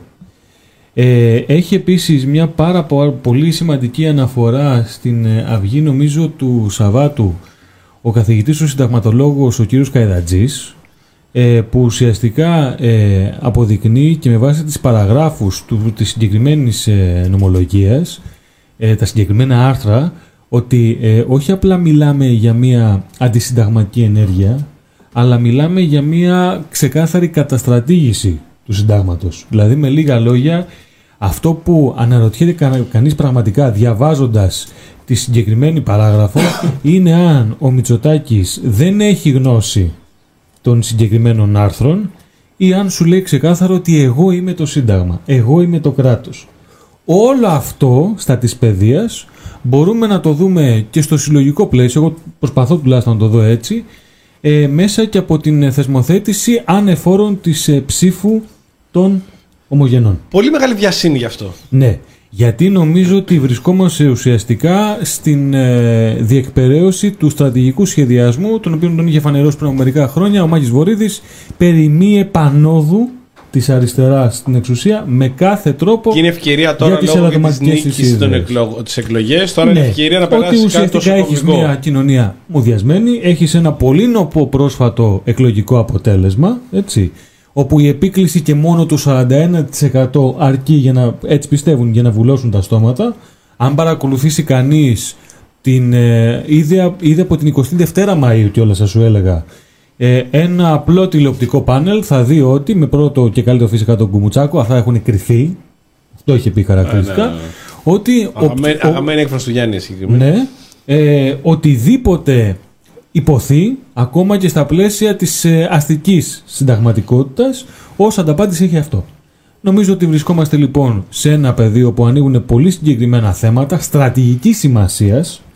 Έχεις πλέον και με τη βούλα την ε, ευθεία σύνδεση μεγάλων ε, το, της βιομηχανίας με, και της αγοράς εργασίας γενικότερα με βάση τις απαιτήσεις που έχουν όμως αυτοί, έτσι. Όχι με το ότι έχει ανάγκη το παραγωγικό μοντέλο και η κοινωνία της χώρας, με, τις, ε, με τα σχολεία, με τα σχολιά μας και ταυτόχρονα έχεις πλέον ξεκάθαρο τον δεδηλωμένο στόχο που είχε η Νέα Δημοκρατία, κάτι το οποίο το έχει ομολογήσει και ο Κώστας Καραμαλής στο βιβλίο ε, που έχει γράψει ο βιογράφος του ο, ο Μανώλης Οκοτάκης ότι η ψήφος των ομογενών χωρίς όρους και φυσικά μιλάμε φυσι- για τους ομογενείς που δεν έφυγαν το 2010 μιλάμε για όλους εκείνους τους ομογενείς ενδεχομένως με τις ε, περικεφαλές, με τους ε, παρθενώνες κτλ. κτλ, ότι ε, εξυπηρετεί ξεκάθαρα το κομματικό ακροατήριο της Νέας Δημοκρατίας και της δεξιάς εν γέννη. Είναι σχεδόν βέβαιο ότι θα δούμε σύμπλευση όλων των ακροδεξιών ε, πτερυγών της Βουλής αυτή τη στιγμή, ε, νίκες, ε, πώς το λένε, Σπαρτιάτες. ε, Σπαρτιάτες κτλ. κτλ. Ε, Νίκη, ε, πώς το λένε, ε, Κωνσταντοπούλου επίσης, η οποία ε, δήλωσε ότι θα στηρίξει Πρόστιχο. και ούτω καθεξής. Λοιπόν, και βλέπουμε λοιπόν ότι δημιουργείται ένα πολύ ωραίο κλίμα όπου έχεις την, ε, τη συγκεκριμένη, το συγκεκριμένο δρόμο, το συγκεκριμένο μονοπάτι στο οποίο θα βαδίσουμε τα επόμενα χρόνια. Είναι ιδεολογική, η Νέα Δημοκρατία αυτή τη στιγμή κάνει ξεκάθαρη ιδεολογική πολιτική. Ναι, ναι, ναι. Και όσο ανοίγει, όσο ανοίγει η ψήφος των αποδήμων και μπαίνουν όλο και περισσότεροι στους εκλογικούς καταλόγους είναι... Δηλαδή τώρα αν βάλεις και ψηφίσεις ένας τώρα που δεν έχει έρθει ας πούμε, στην Ελλάδα καθόλου, «Ω, άμα το ανοίξουν τόσο πολύ, Να έχει μείνει δύο χρόνια, τελευταία 35 χρόνια και να έχει κάνει φορολογική δήλωση στο προηγούμενο διάστημα. Αυτή, είναι- αυτή είναι η όρη. άμα το ανοίξεις τόσο πολύ, ε, εκεί μιλάμε για λίωση αποτελέσμα. Δηλαδή αυτό μπορεί να είναι νοθεία, ας πούμε. Ναι. Αυτό μπορεί να είναι μια, μια μορφή, μια μορφή νοθεία. Να βάλεις κόσμο που ξέρεις εκ των πραγμάτων ότι σε στηρίζει, ε, να τους βάλεις μέσα χωρίς να έχουν. Αυτό ψηφίζουν και τα δέντρα. Αυτό ψηφίζουν και τα δέντρα. Τι σου ξαναλέω, το σημαντικό για μένα εδώ είναι πέρα από την ψήφο των αποδήμων, ε, τι γίνεται με τα σχολεία. Έρχονται σαρωτικές αλλαγές. Ε, αυτό που προσπαθώ πολλές φορές και εγώ να εξηγήσω στους ε, γονείς, γιατί μου λένε ανησυχούμε τι θα κάνουμε, πώς θα γίνει η ΕΒΕ, πολύ σημαντικό, χαρακτηριστικό παράδειγμα αυτό που ανέφερε ο Ζάβαλος πριν, 22.000 μόρια και δεν μπαίνουν στη σχολή επιλογής σου, δηλαδή ε, Ότι το αφήγημα αυτό δεν είναι μόνο για τους κακούς μαθητές που ήταν το μόνο γιατί, επιχείρημα. Ναι, γιατί ξαναλέω, αυτό πήγα να πω, ότι ε, εάν το δούμε στην πρώτη του ε, φάση, οκ, γιατί να μπαίνει ένας μαθητής στη σχολή ενώ έχει γράψει κάτω από 10. Έτσι ξεκίνησε όλη η συζήτηση. Μα δεν είναι αυτό το θέμα. μου. Ναι. ναι, αλλά την ίδια στιγμή ο συγκεκριμένος μαθητής μπορεί να πάει σε κολέγιο. Ε, ωραία. Ε, μετά, στη συνέχεια, γιατί να κρατάμε σχολεία τα οποία έχουν κακή φήμη; Γιατί δεν ενοποιούνται, γιατί να μην έχει το δικαίωμα επιλογής να στέλνει το παιδί του στο καλύτερο; Μα το θέμα δεν είναι εάν θα δημιουργήσεις ένα σχολείο στο οποίο στο κάτω εγάλο για παράδειγμα θα έχει το κορυφαίο σχολείο της περιοχής και στο άνω εγάλεο θα πηγαίνει η πλέμπα. Θέλω να πω πάνω σε αυτό που λες πάντως έχει φοβερό ενδιαφέρον να δούμε πώς ε, αντιδρούν και διάφορα κομματικά ή μη troll προφίλ του ίντερνετ της Νέας Δημοκρατίας γιατί μετά την, ε, τη δημοσίευση για, τη, για αυτή την κοπέλα τη Ζηνοβία ε, Κονταξοπούλου η οποία βγήκε και είπε ότι γι' αυτό γι' αυτόν τον λόγο εγώ δεν μπορώ να περάσω παρόλο που έχω πάρει 22.000 μόρια λόγω της ΕΒΕ η οποία με κόβει από τη σχολή που θέλω να πάω την αρχιτεκτονική διάφορα προφίλ στο Twitter, παιδιά είναι καταπληκτικό αυτό, προσπαθήσαν να βρούνε όχι για το τι φταίει η ΕΒΕ, αλλά για το ποια είναι αυτή η ζενοβία. Και αν αυτή η ζενοβία υπάρχει. Ανεβάζαν από το πρωί αναρτήσεις όπου β- ξεδιαλύνανε το μυστήριο αυτό λέγοντας η ζενοβία δεν υπάρχει. Ότι είναι ένα φτιαχτό από το ΣΥΡΙΖΑ. για Είναι σαν ακόμη τον μια Αλέκο φορά. Παναστασίου, ας πούμε. Ναι, ναι, σαν τον Αλέγο Παναστασίου ακριβώς και σαν τον Ευθυμάκη. Ε, ότι δεν υπάρχει, ότι το προφίλ τη έφτιαξε πριν ε, κάτι μήνες και αυτή είναι η πρώτη ανάρτηση, δεν ακολουθεί κανέναν. ε, Και ότι κάτι γίνεται εδώ πέρα και θα βρούμε τι γίνεται. Το ίδιο βράδυ, χθες το βράδυ, η Ζηνοβή εμφανίστηκε στα κανάλια. Ποιος το περίμενε υπάρχει, εμφανίστηκε στο κόντρα και είπε ακριβώς ποια είναι η ιστορία. Ποια είναι το αποτέλεσμα της ΕΒΕ. Και παρόλα αυτά αυτό δεν ήταν αρκετό. Δηλαδή ότι πια τίποτα δεν είναι αρκετό. Ζούμε σε μια κατάσταση με τα αλήθειας γενικότερα. Ότι τίποτα δεν είναι αλήθεια ή ψέματα. Όλα είναι τι είναι αυτό το οποίο θα σας πούμε εμείς ότι είναι αλήθεια. Δηλαδή, ακόμη και αν υπάρχει αυτό το κορίτσι και λέει ότι εγώ αυτή τη στιγμή καταστρέφω το μέλλον μου διότι η ΕΒΕ είναι τόσο κακοφτιαγμένο και εξυπηρετεί μόνο τα κολέγια, ο προφίλ βγαίνουν και λένε ότι δεν υπάρχει συνοβία. Δηλαδή, βγαίνουν και λένε ότι δεν υπάρχει. Δεν πιστε... Ο άλλος έγραφε ότι δεν πιστεύω ότι τη λένε συνοβία ότι είναι μαθήτρια αυτή. Ότι λέει ψέμα, ότι βγαίνει μια κοπέλα με το προφίλ. Και θέλω να διαβάσω ένα καταπληκτικό σχόλιο της, που φτάνουμε σε μια κατάσταση εντελώς αποκτήνωσης, ε, το οποίο το αποθήκευσα, μου άρεσε πάρα πολύ. Ε, γίνεται αυτή η ανάρτηση ότι δεν υπάρχει ζηνοβία, ότι όλα είναι ψέματα και τα έχει φτιάξει ο, ο Mastermind, να πούμε ο Τσίπρας, που θέλει μόνο την καταστροφή. Και γράφει ένας από κάτω, Βασίλειος λέει αυτός, για τη ζηνοβία. Τους κανόνες του ήξερε. Α μην έπαιζε. Έπαιξε όμως. Πω, πω, αυτό ήταν ε, πολύ σκορτσέζε. Δίκασε. Τροφή για σκέψη. Λες σε έναν μαθητή ότι το ξέρεις. Δεν είναι υποχρεωτικό να δοκιμάσεις. Κάπως. Οπωσδήποτε. Αν Αυτό θες είναι. νικήκεσαι. Μην δώσεις ρε φίλε. Δεν είναι υποχρεωτικός όρκεται. Είναι σε ένα τεχνικό σχολείο. Ναι, στα ε, 22.000 μόρια, ωραία, πας σε ένα κολέγιο. Δεν κατάλαβα δηλαδή. Να, πα- αντί να διαβάζεις, να πάει να δουλέψεις από το Λύκειο, Ναι. να μαζέψεις λεφτά, να πας. Άμα είσαι καλός στι πανελίνε και παίζεις 22, θα είσαι καλός και στη δουλειά, θα είσαι καλός και στην οικοδομή και στο Δεν είναι εργοτάξιο. Υποχρεωτικό να δώσεις παιδιά. Δεν τίποτα, παιδιά, τίποτα δεν είναι υποχρεωτικό. Υποχρεωτικό είναι μόνο, μόνο. Ψηφίζουμε το Μόνο να ψηφίσει το Αυτό είναι υποχρεωτικό. Όλα τα υπόλοιπα δεν είναι υποχρεωτικά. Και θέλω να διαβάσω, τώρα έτσι σιγά σιγά το ελαφρύνουμε κιόλας γιατί το παρασοβάρευε για άλλη μια φορά ρε κούλαλη. Θέλω να διαβάσω έναν από τους μεγαλύτερους διανοητές που έχει βγάλει αυτός ο τόπος και λέγεται Θανάης Μαυρίδης. Α, κάτσε να το βάλω, το είχα βάλει και πριν. Περίμενε. Θανάης Μαυρίδης, Περίμενε, παιδιά. γιατί έχω βάλει Αλέκο Παπαναστασίου τώρα, άμα θες να το πεις. Liberal. Έχω, έχω ρίξει Αλέκο Τι Παπαναστασίου. είπε ο Παπασίου. Ο Θέλεις Μητσοτάκης να μετράτε με τον Ελεύθερο Βενιζέλο Α, ναι, ναι, και ναι. τον ναι. Κώστα Γραμμαλή. Συνεχίζουν αυτοί εδώ μεταξύ του βλαχώ. Είναι φοβερή αυτό. Είναι, αυτό με τρελαίνει, ρε φίλε. Έχει τρελαθεί Βλαχόπουλο. Αυτό με τρελαίνει ακόμα περισσότερο. Ότι συνεχίζουν να ψεύτικα. Ότι πριν να ψεύτικα προφίλ, οκ, εντάξει. Αλλά ότι συνεχίζουν. Και μας τη λένε κιόλας. Είχε βγει ο Ευθυμάκη και λέει, και λέει καλά, δεν κοιτάτε τα χάλια σας που τα Αυτό είναι- Αυτό είναι πείτε. δυστοπικό. Ναι. Είναι δυστοπικό, είναι δυστοπία αυτό. Και λένε, του λένε το Πανασίου, Πανασίου δεν υπάρχει. Είναι Πανασίου, μα, τα παπάρια μου δεν υπάρχουν. Λοιπόν, Δεν άκου. υπάρχω. Λοιπόν, άκου, λοιπόν, άκου που δεν υπάρχω. Μητσοτάκης Βενιζέλος. Μητσοτάκης Αναμετράτε με τον Βενιζέλο και τον Κωνσταντίνο Καραμαλή, μάλλον. Τώρα, υπάρχω ή δεν υπάρχω; υπάρχει, μια, υπάρχει μια πληροφορία πάντως που κατέφτασε στο, Στο στούντιο τώρα. στο προφίλ μου, στο προφίλ μου κατέφτασε. Εγώ απλά ερωτήματα θέτω. Ένας φίλος μου έγραψε, το ξέρει από μέσα, αυτό το γνωρίζει σίγουρα. Η, ο, ο Παπαναστασίου και ο Στασινός είναι δύο πρώην λογογράφοι και στελέχη της Νέας Δημοκρατίας του Μητσοτάκη και ο Ευθυμάκη είναι ο Καμπουράκης. Αυτό είναι το. Μου, μου, μου, μου το, μου το είπε καραντής, το λέω όπως ακριβώς εγώ το λέω. Κοίταξε, μόνο λογογράφος θα αναφερόταν σε εμβληματικούς statement της πατρίδας Ναι, μας. ναι, ναι. Και ο Διευθωμάκη είναι ο Καμπουράκης που τα γράφει αυτά τα πράγματα, που δεν αποκλείεται. Γιατί και το τελευταίο του άρθρο του Κοτοφθημάκη που βρίζει τον κόσμο που λέει ότι είναι ψεύτικο αυτό το προφίλ του, ε, θυμίζει πάρα πολύ την μπένα του Καμπουράκη. Αλλά για να μην ξεφεύγουμε και επειδή αυτοί οι τρεις δεν υπάρχουν, είναι ηθοποιοί, πάμε σε ανθρώπους που υπάρχουν. Θανάσης Μαυρίτης, Liberal. Άρθρο. Ε, τίτλος. Έρχονται λεφτά φορτωμένα σε καμήλες. Τελείωσες. Τελείωσες. Εκεί τελειώνεις. Βλέπουμε. Θανάσης Μαυρίδης 11 Εβδόμου, 12 η ώρα. Να ξέρετε, το Liberal βάζει κάθε μέρα στις 12. Τα, τα έχει όλα μαζί και τα ρίχνει στις 12 η ώρα.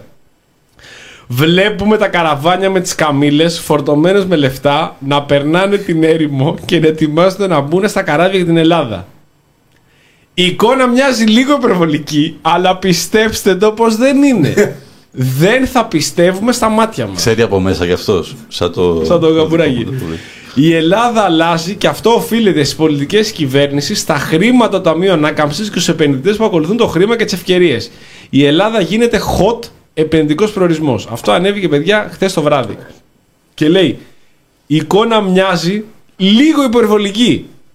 Αλλά πιστέψτε το, δεν είναι. Θα έρχονται οι Βεδουίνοι με τις καμήλες, θα έχουν φορτώσει πετροδόλαρα, θα μοιράζουν σαν τον Βουτσά ο, ο, ξυπο- ο ξυπόλυτο Πρίγκιψ. ο πρίγκιψ, θα Σαν μας δίνουν πουτζάκι. ρολόγια και θα λιγδώσει το αντεράκι μας. Παιδιά θα λιγδώσει το αντεράκι μας. Τόσο χρήμα δεν θα έχετε ξαναδεί. Εσύ μετά από όλα αυτά Ναι, Εισβολή από Τζουτζές. καμήλες, ναι. πάλι. τζουτζές, εκεί, μιζέρια, μιζέρια. τα Αριστερά. Κοίτα, μέχρι. Όχι, τέλος, δεν έχει τελειώσει αριστερά. Δεν, εμένα εντάξει, εγώ δεν είχα ποτέ τέτοιε παρτίδε. Εσείς τα βλέπετε αυτά που είστε αριστερούλιδες. Εσύ γκρινιάζεις όλη την ώρα, ρε. Εγώ δεν γκρινιάζω από την πλευρά της αριστεράς. Α, ποια γκρινιάζει; Γκρινιάζω από την πλευρά του ενός φιλελεύθερου πολίτη. Α, φιλελεύθερου οκ. πολίτη. Πάμε, έλα. Ο οποίος θέλει να δει κάποιες σημαντικές βελτιώσεις στη ζωή του. Θες δουλειά ακόμα. Ε, Θες δουλειά. προσπαθώ, ρε, Πλήστον, Θες προσπαθώ. δουλειά. προσπαθώ. Δεν, δεν- Δεν έχεις το υφάκι. δεν θα σκεφτόμουν να σου πω κάτι. Όχι, ρε. πώς, δεν έχεις το υφάκι. Λοιπόν, είναι ε, το υφάκι. ε, το- Ναι, το. Το έχω. Τελειώσατε. Ναι, το τελειώσατε. Φοράει το ρούχο. δεν- δεν- Ναι, ναι, ναι. ναι, έρχεται ναι, ναι, ναι, έρχεται ναι. ένας και μου λέει: Λοιπόν, θα σου κόψω εγώ λοιπόν ένα τριχιλιάρο το μήνα, να έχεις να πορεύεσαι, θα σου δώσω εγώ α, θα σου δώσω χαρτί, να έχεις τέτοιο. Γράψε κάτι πολύ ακραίο, ρε παιδί μου. Γράψε αυτό, ευθυμάκι, στη Παναστασίου. Αναμετράτε. Να. Δεν θα σκεφτόμουν ποτέ να γράψω ότι έρχονται τα λεφτά με καμήλες. Τράβα μαλλί, ρε, να. ναι, Εσύ, δηλαδή. Εσύ. Δεν ε, θα σκεφτόμουν που ποτέ είσαι αυτό τόσο φαντασία. πολύ. Όχι, ξέρεις γιατί, γιατί και εγώ λίγο αυτολογοκρίνομαι. Δηλαδή, αν σκεφτόμουν ποτέ να γράψω κάτι ακραίο για να πάρω κανένα φράγκο. Ο τελευταίος έρχονται με καμίσα μου, μα, μα με κορυδεύουν. Μωρέ, εντάξει, με, δεν, δεν, δεν θέλει πολύ. Για σου πούνε από Αίγυπτο έρχονται. τι μαλαγία να γράψει Αίγυπτος, τι σου έρχεται στο μυαλό; Τι; Πυραμίδες, καμίλε. Ναι. Ε, έφτασε, τέλειωσε. Εντάξει, θα το, το έχεις Θα εύκολο το δηλαδή. εγώ πανεύκολο. Ναι, Θα και, το εσύ, έγρα- το- ε, και εσύ το έχεις. Α, ναι, και εγώ αλλά το πιστεύω ρε, θα αυτό. σκεφτόμουν ότι αν πω ότι έρχονται θα με Με καμίλες. θα 3.000 μπορούσα να εκατομμύρια πω. ρε Ζάβα, Ναι, δεν το έγραφε. ακριβώς. Αν έγραφε. Αν, ρε, παιδιά, θέλω να πω το εξής. Και 3.000 είναι ψιλικατζίδες. Όταν ήταν ο ΣΥΡΙΖΑ προχώρησε τα αεροπλάνα στην Τανάγρα με το χρυσό του Μαδούρο. Το θυμάστε αυτό έτσι. Προχώρησε τα αεροπλάνα με τα χρυσό του Μαδούρο. Εντάξει, αυτό έχει μια πιο λογική. Τουλάχιστον έρχεται με αεροπλάνο. Δηλαδή, αν έγραψε ότι έρχεται με τα γέτη, τι έχουν εκεί στη. Όχι. Τα πώς λέγονται αυτά που φτύνουν, κάτι. Κάτι άλλο- σαν αλογάκια που είναι εκεί πέρα στο Περού που φτύνουν. Λάμα, λάμα. Τα λάμα. λάμα. Έρχονται- Με τα λάμα. να έρχονται με το χρυσό με τα λάμα από το Έχει- Περού. έχει Αυτό σαν- ήταν έχει πιο ωραίο. σαλώσει, Αυτό έτσι. ήταν Ε. πιο ωραίο. Φαραωνικά έργα, φαραωνικές επενδύσεις. Ναι, ναι, Α πούμε, ναι, ναι. φαραωνικές Καμήλες, φαραώ. Ναι, ναι. Καμήλες. Αίγυπτος, καμήλες. Καμήλες. Είναι, είναι. Εντάξει, όχι. Δεν το λέω. Άνοιξε λίγο το. Και εκπρόσωπο τύπου το Θάνο. Θέλω. Ποιον; Τίποτα. Το, το... Θέλω ρε παιδιά και εγώ σιγά σιγά να μπορέσουμε να καταλάβουμε κάποια πράγματα διότι από ό,τι φαίνεται δεν έχουμε καταλάβει τι έχει γίνει. Δεν το, εσύ σίγουρα Βλαχόπουλε δεν έχεις καταλάβει τίποτα. Γι' αυτό και σε βλέπω και στεναχωρημένο. Είπες κιόλας και θέλω και ένα σχόλιο σου. Θέλω ένα σχόλιο του Βλαχόπουλου. Τι είπε; Ότι έχει στεναχωρηθεί. Με τον Κώστας Λουκά. Όχι, ρε. Γιατί με αυτό έχει στεναχωρηθεί ο κουλάρ. Εγώ Έχει στεναχωρηθεί με Κώστας Λούκα.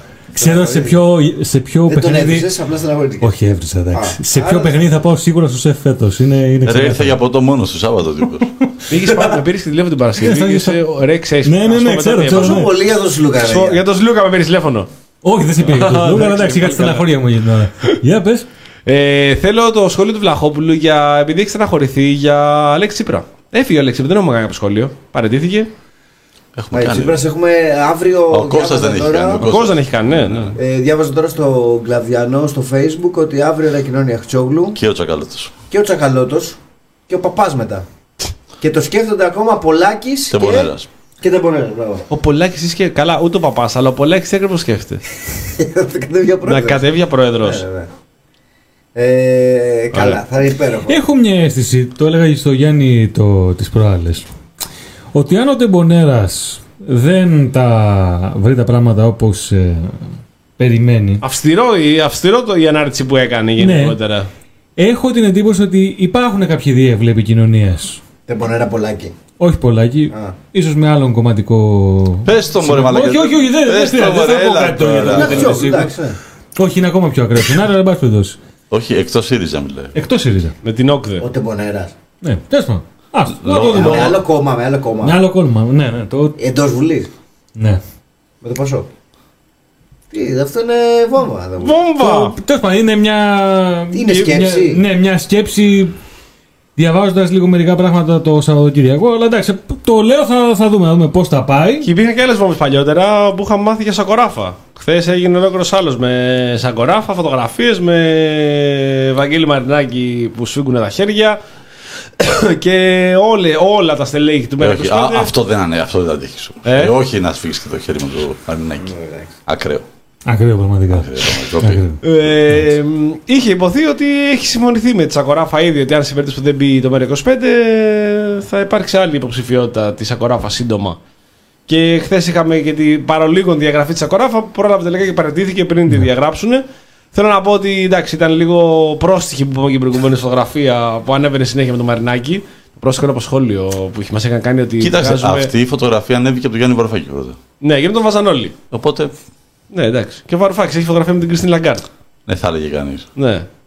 Εντάξει, είναι λίγο. Δηλαδή να βάζεις φωτογραφία συνέχεια που έχει χέρι-χέρι με το Μαρινάκι. εντάξει. είναι πρόεδρος ΣΕΓΑ, ο άλλο είναι πρόεδρος του Κουλαλή. Να Είναι σε, λίγο χαζό. να σε ρωτήσω κάτι. Ναι. Αν είσαι μια, στην πρώτη γραμμή σε μια εκδήλωση ή στην πρώτη σειρά, είσαι, σε καταλαβαίνω, είσαι Δημήτρη Κουλάλης που έχει την εκπομπή και το podcast. Ναι. Έλα εδώ να κάτσεις. Και δίπλα σου είναι Μόραλης και Ευαγγέλης Μαρινάκης. Γυναίκα Βαγγέλη σου δίνει το χέρι. Του λέει καλη- καλησπέρα. Καλησπέρα, καλησπέρα. Το σπίτι πα καλά, ρε. Α, εντάξει, Πας καλά. γιατί ήταν λίγο που τσίνησε. Θε να φύγεις μετά, θες να πας Όχι, πέρα από αυτό. εντάξει, δεν- Πέρα από αυτό, ρε παιδί Είσαι μου. Δεν με- ήταν ένα τσιμέντιο να Να σε το γράφανε. να σε το μια πάμε. εκδήλωση και σου δίνει το χέρι το μαρινάκι. Δεν την πρέπει να το φτύσεις εκείνο. Ε, παιδί μου, πέρα από Του αυτό, πλακώσει το να, ξύλο, να τι το θα κάνει. πάμε- να τον πλακώσει δεν τον παίρνει. Όπως λέει και ο Κυριάκος, τι να κάνει, θα πλα- πάει πλακώσει το μπούτι στο ξύλο, τι να κάνει. Ο Μητσοτάκης δεν που έχει ακρίβεια. Για πες. Να το, πά- σε άλλο επίπεδο, να βρεθεί κάπου ο Δημήτρης Οκούλα σε μια παρουσίαση με τον πρόεδρο τη ΟΝΕΔ. Ε, ναι. Και το γυρίσει του λέει ο Γρηγόρης. Γεια σου, ρε, με τι κάνεις, καλησπέρα. Καλησπέρα, Ε, θα καλά πεις, εσύ. καλησπέρα. Διαγραφή κουλαλή. Τώρα αυτά Φεύγει είναι- από την εκπο- Άμα το δω κουλαλή, δεν ξαναμπαίνεις εδώ μέσα. Τώρα αυτά νομίζω. Όχι, είναι εντάξει, να σου πω κάτι. Αυτό ήταν ε, και πολλές φορές το. Υπερβολικό για να μην ναι, πούμε κάτι άλλο. έβλε- Έβλεπα και την αναπαραγωγή, ας πούμε, και άλλες φορές τις ε, φωτογραφίες με τη Κανέλη με την Παγκογιάννη. Ναι. Ή με το. Ε, Εντάξει, ή με δεν το δεν ήταν Μάζι. και χειραψία βέβαια αυτό. ήταν- Εντάξει, αγκαλιά ήταν. ρε φίλε, Δεν εντάξει. έχει μάθει, εντάξει, Και άμα όταν του φίλοι μας χαμογελάει, πουλάει. δηλαδή με την ίδια λογική, γιατί χαμογελάει. Τώρα αυτά είναι. Μόνο να κρατάς μούτρα. Ναι. Τα οποία, μ, Είναι μας αυτό θέλει. Το, Ναι. το, ί- το ίδιο είναι ε, η Μπαζιάννα με τον ε, Βαρδινογιάννη στο προοδικό μέγαρο. Το ίδιο δεν είναι. Εντάξει, απλά στη συγκεκριμένη περίπτωση. Που και αυτά σα αυτό τα το- έστελνα για να σας πειράξω. Ναι. Αυτό το Γιατί τονίζει στεναχωριέσαι, εδώ και, στεναχωρήθηκες. και ο Αρής ότι υπάρχει το προηγούμενο με τον Μπέο. Ναι. Εντάξει, δηλαδή δεν είναι μόνο η, η Ναι, φωτογραφία. δεν βάζω φωτογραφία. Χωρίς βάζω αυτό το Βερνάκη. φυσικά να. ε, εγώ προσωπικά δεν καταλαβαίνω την όλη φάση αυτή με την ε, Σαγοράφα. Διάβασα και προσεκτικά και την ανάρτηση και της ίδιας στο, Ίσως στο είναι άλλη Twitter. λόγη. Εμένα μου φαίνεται αυτό. Ναι. Δεν μου φαίνεται λόγος να. Και μην ξεχνάμε ότι το προηγούμενο διάστημα υπήρχαν και φωνές που είτε έμεσα είτε άμεσα αμφισβητούσαν και την ίδια την ε, κυριαρχία του Γιάννη Βαρουφάκη στο Μέρα 25. Εντάξει, είναι ένα κόμμα το οποίο ε, έμεινε εκτός ε, Βουλής. Ε, προσωπικά έχω τοποθετηθεί, έχω πει ότι έχει αρκετά αξιόλογα άτομα το, το Μέρα 25. Δεν είμαι ψηφοφόρος τους. Ε, Παρ' όλα αυτά, αλλά τώρα εδώ η, Άντε. όλη, όλη η φασούλα... Άντε, Ναι, δεν ναι, είσαι- ναι. δεν είσαι όρος. Ναι, ναι, ναι, ναι, Περίεργο, δεν- Δεν το περίεργο. περίμενε κανείς. Μισό λεπτάκι γιατί έχουμε δώρα. Περιμένετε. Έχουμε τα βιβλία. Έχουμε πριν συνεχίσουμε, πριν συνεχίσουμε, έχουμε δώρα πανάθεμα σε τρεις. Σα στοιχειωμένοι τρει αυτή η καρέκλα. λοιπόν, δύο βιβλία χρωστάμε ένα την προηγούμενη εβδομάδα και ένα που έχουμε σήμερα. Αλλά πριν σας πω τα βιβλία, πρέπει να σας πω πώς αυτά τα βιβλία, ποιος είναι ο τρόπος που έρχονται στα χέρια μου. Και για αυτόν τον τρόπο θα σας πει περισσότερα ο Γιάννης Ομπάκος. Λοιπόν, αφού όσοι είστε στο live τώρα, Το κα- χτίσες. κάνετε like. κάνετε like στο stream οπωσδήποτε. Να τα βλέπω όσο μιλάω, όσο μιλάω. like κάνετε ανεβαίνουν, τα like τα like να ανεβαίνουν. ανεβαίνουν, μπράβο, ανεβήκανε ήδη. Κάντε like και καμιά κοινοποίηση κτλ.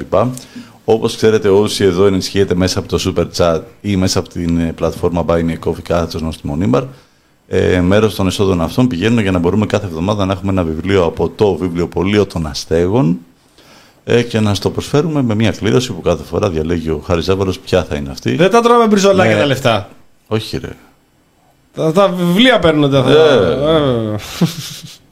Ε. λοιπόν, για πες πώς σήμερα, ποια βιβλία δίνουμε; Λοιπόν, δίνουμε δύο βιβλία, πάμε για το πρώτο. Μέχρι να διαβάσει. Διάβασε, διάβασε. Μέχρι Πες να τα το πρώτο. βιβλία, Λοιπόν, δύο βιβλία είπαμε γιατί έχουμε δύο. Την προηγούμενη εβδομάδα δεν είχαμε δώσει, οπότε χρωστάμε και τα χρέη μας. Εμείς πάντα τα ξοφλάμε. Έτσι. Το πρώτο, δώρο, το πρώτο δώρο βιβλίο είναι Τα κόκκινα νύχια, Ρούλα Καραπάνου, μυθιστόρημα, εκδο, μυθιστόρημα εκδόσεις Κέντρος και το κερδίζει ο πρώτος, ο οποίος στέλνει στο chat του Νόστιμου Νήμαρ στο facebook τη λέξη κόκκινα, Όπα. Καμία πρωτοτυπία εδώ. Καμία πρωτοτυπία. Κόκκινα νύχια, κόκκινα θα στείλει. Αυτός λοιπόν κερδίζει ο πρώτος, θα στείλει τη λέξη κόκκινα, κερδίζει τα κόκκινα νύχια και αποστέλλεται άμεσα αφού έρθουμε σε επικοινωνία μαζί του. Και το δεύτερο βιβλίο, το σημερινό δηλαδή βιβλίο, αυτό το, τα κόκκινα την προηγούμενη εβδομάδα, από την συγγραφέα Μπέση Λιβανού, χωρίς πηξίδα, μυθιστόρημα από εκδόσεις Καστανιώτη. Στέλνετε τη λέξη πι- Αρχαιοκαπηλεία. Αρχαιοκαπηλία. Αυρά και σωστά, μην το γράψεις στον ορθόγραφα. Αρχαιοκαπηλία. Ο πρώτος που θα γράψει τη λέξη αρχαιοκαπηλεία α, ε, με σωστή ορθογραφία. Με σωστή ορθογραφία, λοιπόν. Στο chat του Νόστιμο Νίμπαρ στο facebook κερδίζει αυτό το βιβλίο. Κερδίζει του αυτό το Λιβάνη. βιβλίο. Δύο λοιπόν τα βιβλία, τα στέλνουμε άμεσα, επικοινωνούμε μαζί σας. Αν προλάβουμε, θα πούμε σήμερα τώρα και τους ε, νικητές. Και αφού προχωρήσουμε, θέλουμε να πούμε εδώ πέρα από κάτι ωραία πράγματα που φτιάχνουν εδώ οι αγαπητοί μας φίλοι, ή εκ δεξιών από εμένα.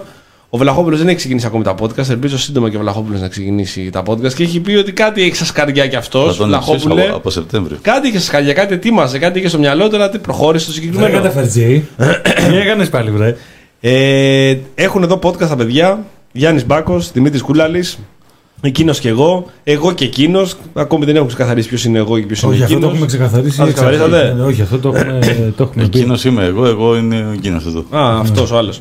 Λοιπόν, κάθε Πέμπτη ανεβαίνει στα Spotify, στα Google Podcast και στα Apple Podcast και τι είχαμε την προηγούμενη Την εβδομάδα; προηγούμενη τι θα έχουμε εβδομάδα τη σημερινή πήγαμε, εβδομάδα. πήγαμε οικονομικά. Πήγαμε με όλα τα νέα δεδομένα. Είχαμε έτσι μια πολύ ε, ωραία κουβέντα με τον, ε, με το μωρό μου που εδώ πέρα αποδέχεται. Το μωρό σου είναι Γιάννης; Το μωρό μου, το μωρό μου. Μάλιστα. Και μάλιστα είχαμε και μια πρόταση από ένα φίλο που μου έστειλε και στο chat. Μου λέει, Μήπως να την κάναμε δύο ώρε. Θα το σκεφτούμε. Είμαστε Οπα. πάντως, ναι, θα το, θα το δούμε. Είμαστε πάντως μια εβδομάδα πριν το, το μεγάλο Τέλος. φινάλε. Το μεγάλο φινάλε. Πότε που θα- τελειώνετε εσείς; Την άλλη εβδομάδα. Αυτή τη βδομάδα και δηλαδή έχετε Ναι, άλλα δύο ναι, ναι, ναι. podcast. Θα, θα γίνει με τους όρους που πρέπει το μεγάλο φινάλε. Δηλαδή τι εννοείς; Δεν καταλαβαίνω. Θα σε καλέσουμε για συνέντευξη. Επιτέλους, ρε παιδιά, επιτέλους. Να τα πω. Επιτέλους να μιλήσω. Τι Θα κατάσταση είναι σπάσεις τη αυτή; σιωπή σου. Πω, πω, πω, πω. Λοιπόν, αυτήν την εβδομάδα θα ανέβει το podcast κάθε, όπως κάθε φορά την ε, Πέμπτη. Θα- φαντάζομαι, ναι.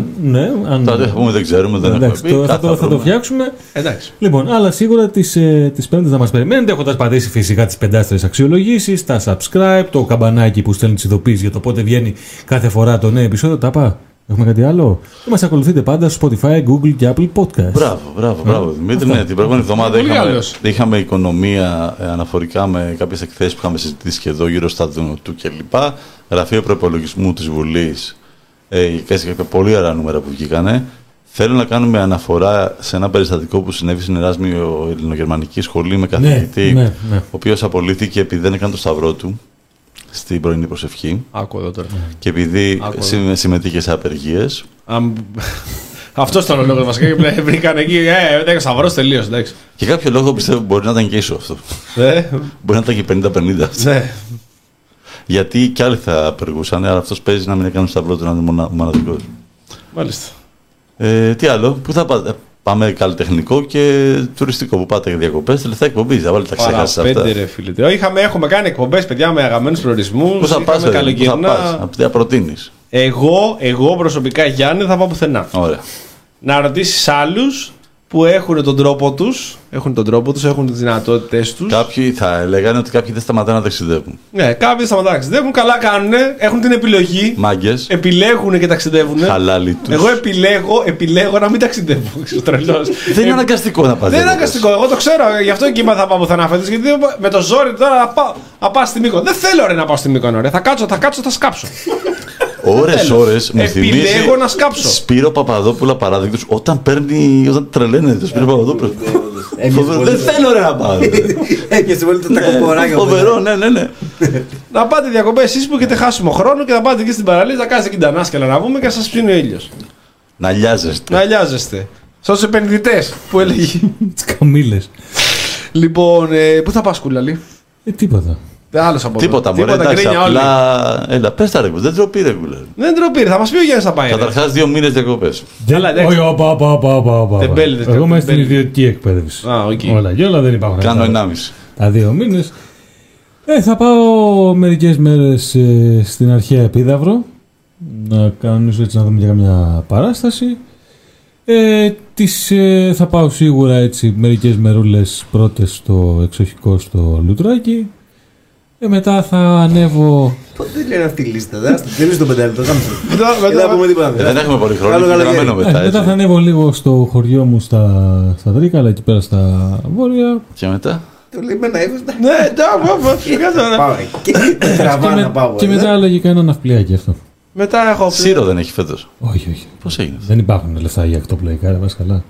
Δύο εβδομάδες, δύο εβδομάδες στο Πουκέτ, ε, εντάξει μωρέ, τώρα μετά έχω μια... Τα μια- γνωστά μου. Έχω, μετά παιδιά. μια, κα- έχω μια καμπάνα εκεί που έχω κλείσει εκεί στο Μύκονο. Εντάξει, καμπάνα την τώρα μου ζαλίσει τα Όχι, ρε, το σηκώτια μόνο κάθε στο οποίο μέρα. δεν είναι δικό μα, δεν έχω σπίτι, είναι στο τέτοιο. Το η Άρα επίδομα. είχε σπίτια παντού. Έχεις σπίτι παντού. Ωραία, έναν ένφια που σε έχει. Γι' αυτό ψηφίζει- Άστο, άστο. Γι' αυτό ψηφίζεις κάνεις- την Κυριάκο να Μητσοτάκη. κάνεις- Τίποτα δεν μπορείς να πεις. Ιδιωτική ασφάλεια για να έχεις 10% έκπτωση. Ναι, Θα ρε. το σκεφτώ. Για να γλιτώσεις 20 ευρώ δίνει Σκεφτώ, 200 το πραγματικά. χρόνο. Τώρα που μου Γιάννη, πέρασε- θα πας. Απλά πράγματα. Ακριτικά, χωρίς πολύ Ακριτικά, κόσμο. μπράβο. Άγιο, Έλληνας. Άγιο Ευστράτιο. Μπράβο. Τα πιο φτηνά ακτοπλοϊκά της χώρας. Μπράβο. Να διαφημίζουμε για τον τόπο μας. 48 ευρώ πηγαίνελα το άτομο. Τσάμπα. Τίποτα. Από άλλη εποχή. Και φούρνου. Μάλιστα. 8 μέρες, 9 μέρες. Κώστα. Εγώ θα πάω αμοργό φέτος Νάτο, τεράστιος. και θα πάω και δονούσα μετά. Μπράβο, Κώστα. Αλλά θα κάνω κάτι που δεν μου αρέσει καθόλου. Τι θα κάνεις; Θα γυρίσω Αθήνα στο μεταξύ. Α, θες, α, θα πας αμοργό και να γυρίσεις, θα πας στον Νούσα. Ναι, Γιατί; ναι. Ε, γιατί έτσι είναι η άδειά μου τέλος πάντων. Πρέπει να είμαι Αθήνα κάποιες μέρες. Όχι, ρε. Άγνωστα θα πας συνεχόμενα. Άστο, συμφορά. Εγώ Είναι δίπλα γυρίζω. αυτό, έτσι. Ναι, ρε, Είναι άστα, δίπλα. ρε, άστα. άστα. Εγώ γυρίζω για το πλυντήριο. Γυρίζω 9 το, 8 το βράδυ, δηλαδή 8 Αυγούστου βράδυ. 10 το μεσημέρι φεύγω. Κώστα, ξέρεις τι, τι μπορείς να κάνεις για να μην σε ενοχλήσει; Α σου πω ένα κόλπο τι μπορείς να κάνεις σε ενοχλήσει να μην γυρίσεις στην Αθήνα; Τι; Ε, όταν θα γυρίσεις στην Αθήνα, να μην φύγει καθόλου από την Αθήνα. Ε, αυτό είναι και το ενδεχόμενο. δεν, θα- δεν θα σε ενοχλήσει αυτό που θα γυρίσει στην Αθήνα. Δεν είναι υποχρέωση να πας Δεν είναι υποχρεωτικό να φύγει, ούτε υποχρεωτικό να φύγει από την Αθήνα. συχαίνομαι, συχαίνομαι να φεύγω σε ένα νησί και γυρνάω στην Αθήνα. Εγώ θα κάτσω στην Αθήνα για το συχαίνομαι Να το κάνω αυτό νιώσω. το πράγμα. Εδώ. Εγώ, εγώ πάντως ε, συγχαίρομαι ένα πράγμα. Αυτούς που λένε ότι η Αθήνα είναι ωραία τον Αύγουστο. Για Όχι, ε, τρελή, όχι, ρε, όχι, τρελή, είναι ρε. είναι παλαβή, τρελή. είναι παλαβή, είναι παλαβή. Τρελή. Δεν παλεύονται αυτοί, φίλε. Ναι. Δεν μπορώ Λοιπόν, να το Δεν καταλάβω. είναι, δεν είναι καθόλου ωραία. Είναι καταθλιπτική, δεν κυκλοφορεί ούτε χάτα. Δεν είναι καθόλου. Ζέστη ωραία. δεν μπορεί να βγει ούτε στον μπαλκόνι. Είναι όλα κλειστά. Είναι όλα κλειστά. Μαγαζιά, μπαρ, δεν υπάρχει τίποτα. Λοιπόν, έχω, έχω κάτσει. Έχω να πάω. Τι είναι το- τι- Τέλος πάντων, τι είναι άστα. το μπαρ; Άστα. Έχω κάτσει στην Αθήνα 15 Αύγουστο από το δι- κάθε 15 Αύγουστο με το 2004. Το 2004 λόγω της δουλειάς κάθομαι κάθε καλοκαίρι 15 Αυγούστου είμαι στην Αθήνα. Τότε εκείνα τα χρόνια παλευότανε τα πιο παλιά. Δηλαδή, boomer εγώ εδώ πέρα τώρα. δεν ήταν όλα κλειστά, ήταν διαφορετικά. Ήταν πιο κατω... Τώρα, τα τελευταία χρόνια, ειδικά και με τη ζέστη τα λοιπά, είναι χάλια. Είναι χάλια. Την τελευταία δεκαετία είναι απάνθρωπο το να έρθεις Δηλαδή, 15 εγώ Αυγούστου στην Αθήνα. σκέφτομαι κάθε χρόνο τουρίστες από το εξωτερικό που έρχονται στην Ελλάδα και, δεν- και δεν ναι, ξέρουν ναι, ότι ναι. στην Ελλάδα νεκρώνουν Αθήνα. τα πάντα Και στην λύση μια Αθήνα. κουβέντα. Γιατί να έρθεις στην Αθήνα Ναι, καλοκαιριάτικα; ναι. Δεν γιατί, έχει. γιατί να το Και κάνεις έρχονται και αυτό βλέπουν στον αυτό εαυτό το σου. Ρε φίλε, ελληνικό τοπίο. Για τον ίδιο λόγο μπορεί κάποιος να πάει στη Βαρκελόνη 15 Αυγούστου. Δεν ξέρει ο άλλος ότι Ναι. δεν πας σε. Είναι άλλο πράγμα. Δηλαδή πρέπει Καταρχάς, λογικά λένε πρέπει να ότι θέλει τουριστικούς στα οδηγούς. 3 χιλιόμετρα είναι, η- είναι η θάλασσα. Εκεί εσύ, άμα πας κάπου σου πούνε σε μια πόλη 3 χιλιόμετρα η θάλασσα, λες: Οκ. Καλά, μπορείς στην Δεν είναι Αθήνα μακριά. να βρεις τρόπους να πας να περάσεις καλά. Δεν έχει σημασία. Φανταστείτε 15 Αύγουστο στην Αθήνα, στην Πανεπιστημίου. Όχι με φθηνά Ε, τσιγάρα ρε, που ήταν ο πάλι. άλλο τρελό το Χαρλαμπίδη. που Ναι, να αλλά το σκέψου- είχε σκέψου- Σε ελληνιακό τοπίο. Σκέψου και το Τζιου. Είναι δύσκολο. Στην Πανεπιστημίου πάλι. Θα γυριστεί καινούριο. Λοιπόν, να πούμε ότι έχουμε νικητές. Ναι. Έχουμε ο Γιάννης Μαρινόπουλος κερδίζει το βιβλίο ε, το δεύτερο, Πηξίδα. Ναι, ναι, ναι, ναι. Ναι, ε, και- Χαγόρης Πηξίδα. Λοιπόν, ναι, και ο φιλικός Μπούγαρος Μάλιστα. ε, κερδίζει τα κόκκινα νύχια. Νύχια. Θα μας στείλουν και οι δύο. Επαναλαμβάνω, Γιάννης Μαρινόπουλος, φιλικός Μπούγαρο, πλήρη στοιχεία διεύθυνσης και ένα κινητό τηλέφωνο για να στείλει αύριο ο Χάρης Ζάβαλος με courier, ελτά, με τα στέλνει τα Άμεση βιβλία, αποστολή για να περάσετε καλά. Σιγά σιγά λοιπόν αγαπητοί μας Τι φίλοι, φτάσαμε είδατε, στο τι τέλος. είδατε, τι διαβάσατε; Πάμε. Εγώ δεν έχω δει τίποτα, δεν Εγώ έχω έχω διαβάσει δει, τίποτα. έχω δει και το έλεγα και τη πράγμα στο Γιάννη το συνιστώ επιφύλακτα. Μπείτε στο Netflix, αναζητήστε την ταινία Ο Έκτοτος, Μμμ. Ισπανική, είχε σαρώσει στα βραβεία, είναι δύο ώρες περίπου, η μία ώρα είναι απαλεύτη. Μέχρι να συνθέσει την όλη ιστορία για το σκηνικό, μιλάμε ε, οριακά με πήρε ο ύπνος. Όταν όμως φτιάχνει το story, Ξύπνησα. ναι, γίνεται, ε, αποκτά δράση τα λοιπά, είναι ένα εξαιρετικό πολιτικό thriller, Έλα. το οποίο καταλήγει στο τέλος με Εμείς. μία από τις, Α. καλά πέρα από αυτό, με μία από τις ωραιότερες ε, στιγμές της ε, δημοσιογραφίας απέναντι σε αυτό που λέμε realpolitik. Μάλιστα. Δηλαδή, έχεις ας πούμε έναν ε, διεφθαρμένο πολιτικό, σας έρχονται σίγουρα πάρα πολύ στο μυαλό, το, το, μάλλον το γραμματέα των διεφθαρμένων και απέναντί του μια στημένη δημοσιογράφος. Γίνεται λοιπόν η στοιχομηθεία ποιος είναι ποιος, ποιος τελικά εξυπηρετεί καλύτερα το σύστημα και σε κάποια φάση βλέπεις τη δημοσιογράφο βγάζει Δεν το, μου α- πεις. το ακουστικό. Ναι, το μαλάκα Όχι, τι όχι. κάνει, ρε. Σταμάτα, ρε. Και ακούγεται η κουβέντα που πρέπει να ακουστεί. Είναι μια από τις ωραιότερες Ποια κουβέντα, ξέρεις. Σταμάτα. Αυτό. Ωραία, ωραία, Κώστας, ωραία. είδες κάτι; Ε, όχι, από ταινίες όχι. Είδα το. Ε, πήγα στην, ε, στην Επίδαρο τώρα το Σάββατο και είδα τον. Όπω λέγεται, πας, την ξέχασα. Λυσιστράτη.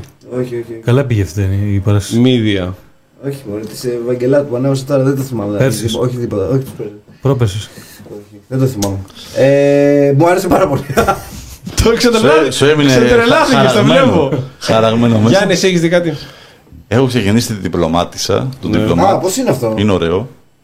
Έχει CIA, Iran και, Τον υπόλοιπο είδα, τον και τα υπόλοιπο. λοιπά. Ωραία, ωραία. Και διάβασα ένα καταπληκτικό βιβλίο του Λουί Αραγών, το, το 1950 κάτι η πρώτη έκδοση, ε, «Σκλαβιά και μεγαλείο», που αναφέρεται στην, ε, στην ε, γερμανική κατοχή στη Γαλλία και στις δυσκολίες εκεί των, ε, κα- των Γάλλων Μάλιστα. και τα λοιπά, τις κακοχίες. Πάρα πάρα πολύ ωραίο. Να διαβάζετε λοιπόν πολλά βιβλία τώρα το καλοκαίρι για να ηρεμεί το μυαλό σας τώρα που θα- θα κάτσετε εδώ μαζί μου στην Αθήνα.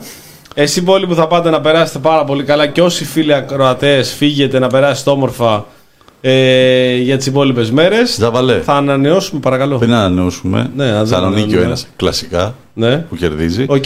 Ο άλλος μας ακούει από Κοπενχάγη. Τι λες; Θα στείλουμε το βιβλίο εδώ στον ε, πατέρα του, του παιδιού και θα Αύγουστο που έρχεται για διακοπές θα το διαβάσει εδώ. Μπράβο. Πολύ καλά, γιατί σε Κοπενχάγη θα μας πήγε λίγο ακριβά τα τα μεταφορικά και θα είχαμε λίγο πρόβλημα.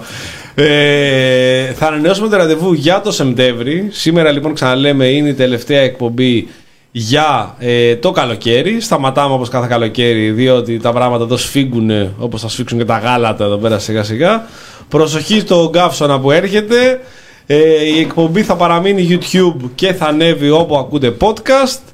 Και Press Project, νόστιμο ρήμα στα προσωπικά μας προφίλ που θα σας χαιρετήσουμε έναν έναν εδώ πέρα. Θα σας κάνω εγώ τις συστάσεις επειδή δεν ξέρετε ποιος είναι ο καθένας μας. Ό,τι θέλετε θα μας βρίσκετε. Χάρη Ζάβαλος, Κο Βλαχόπουλος, Καληνύχτα. Γιάννης Μπάκος. Καληνύχτα, ευχαριστούμε για την παρέα όλη τη χρονιά και σας περιμένουμε πάλι από Σεπτέμβριο. Καλό καλοκαίρι. Δημήτρης Κουλάλης. Να είστε καλά, ευχαριστούμε για την παρέα ψυχή βαθιά. Καλό καλοκαίρι σε όλους. Καλή συνέχεια. Καλό Ποιο είναι κουράγιο. το podcast λένε, ποιο είναι το podcast; Εκείνος και εγώ. Εκείνος και εγώ. Εκείνος και εγώ, ρε παιδιά. παιδιά. Ε, το πρόγραμμα συνεχίζεται με Σπύρο Γραμμένο. Κάντε μετάβαση στο ραδιόφωνο για να συνεχίσετε. Καλό βράδυ σε όλους. Φιλιά πολλά.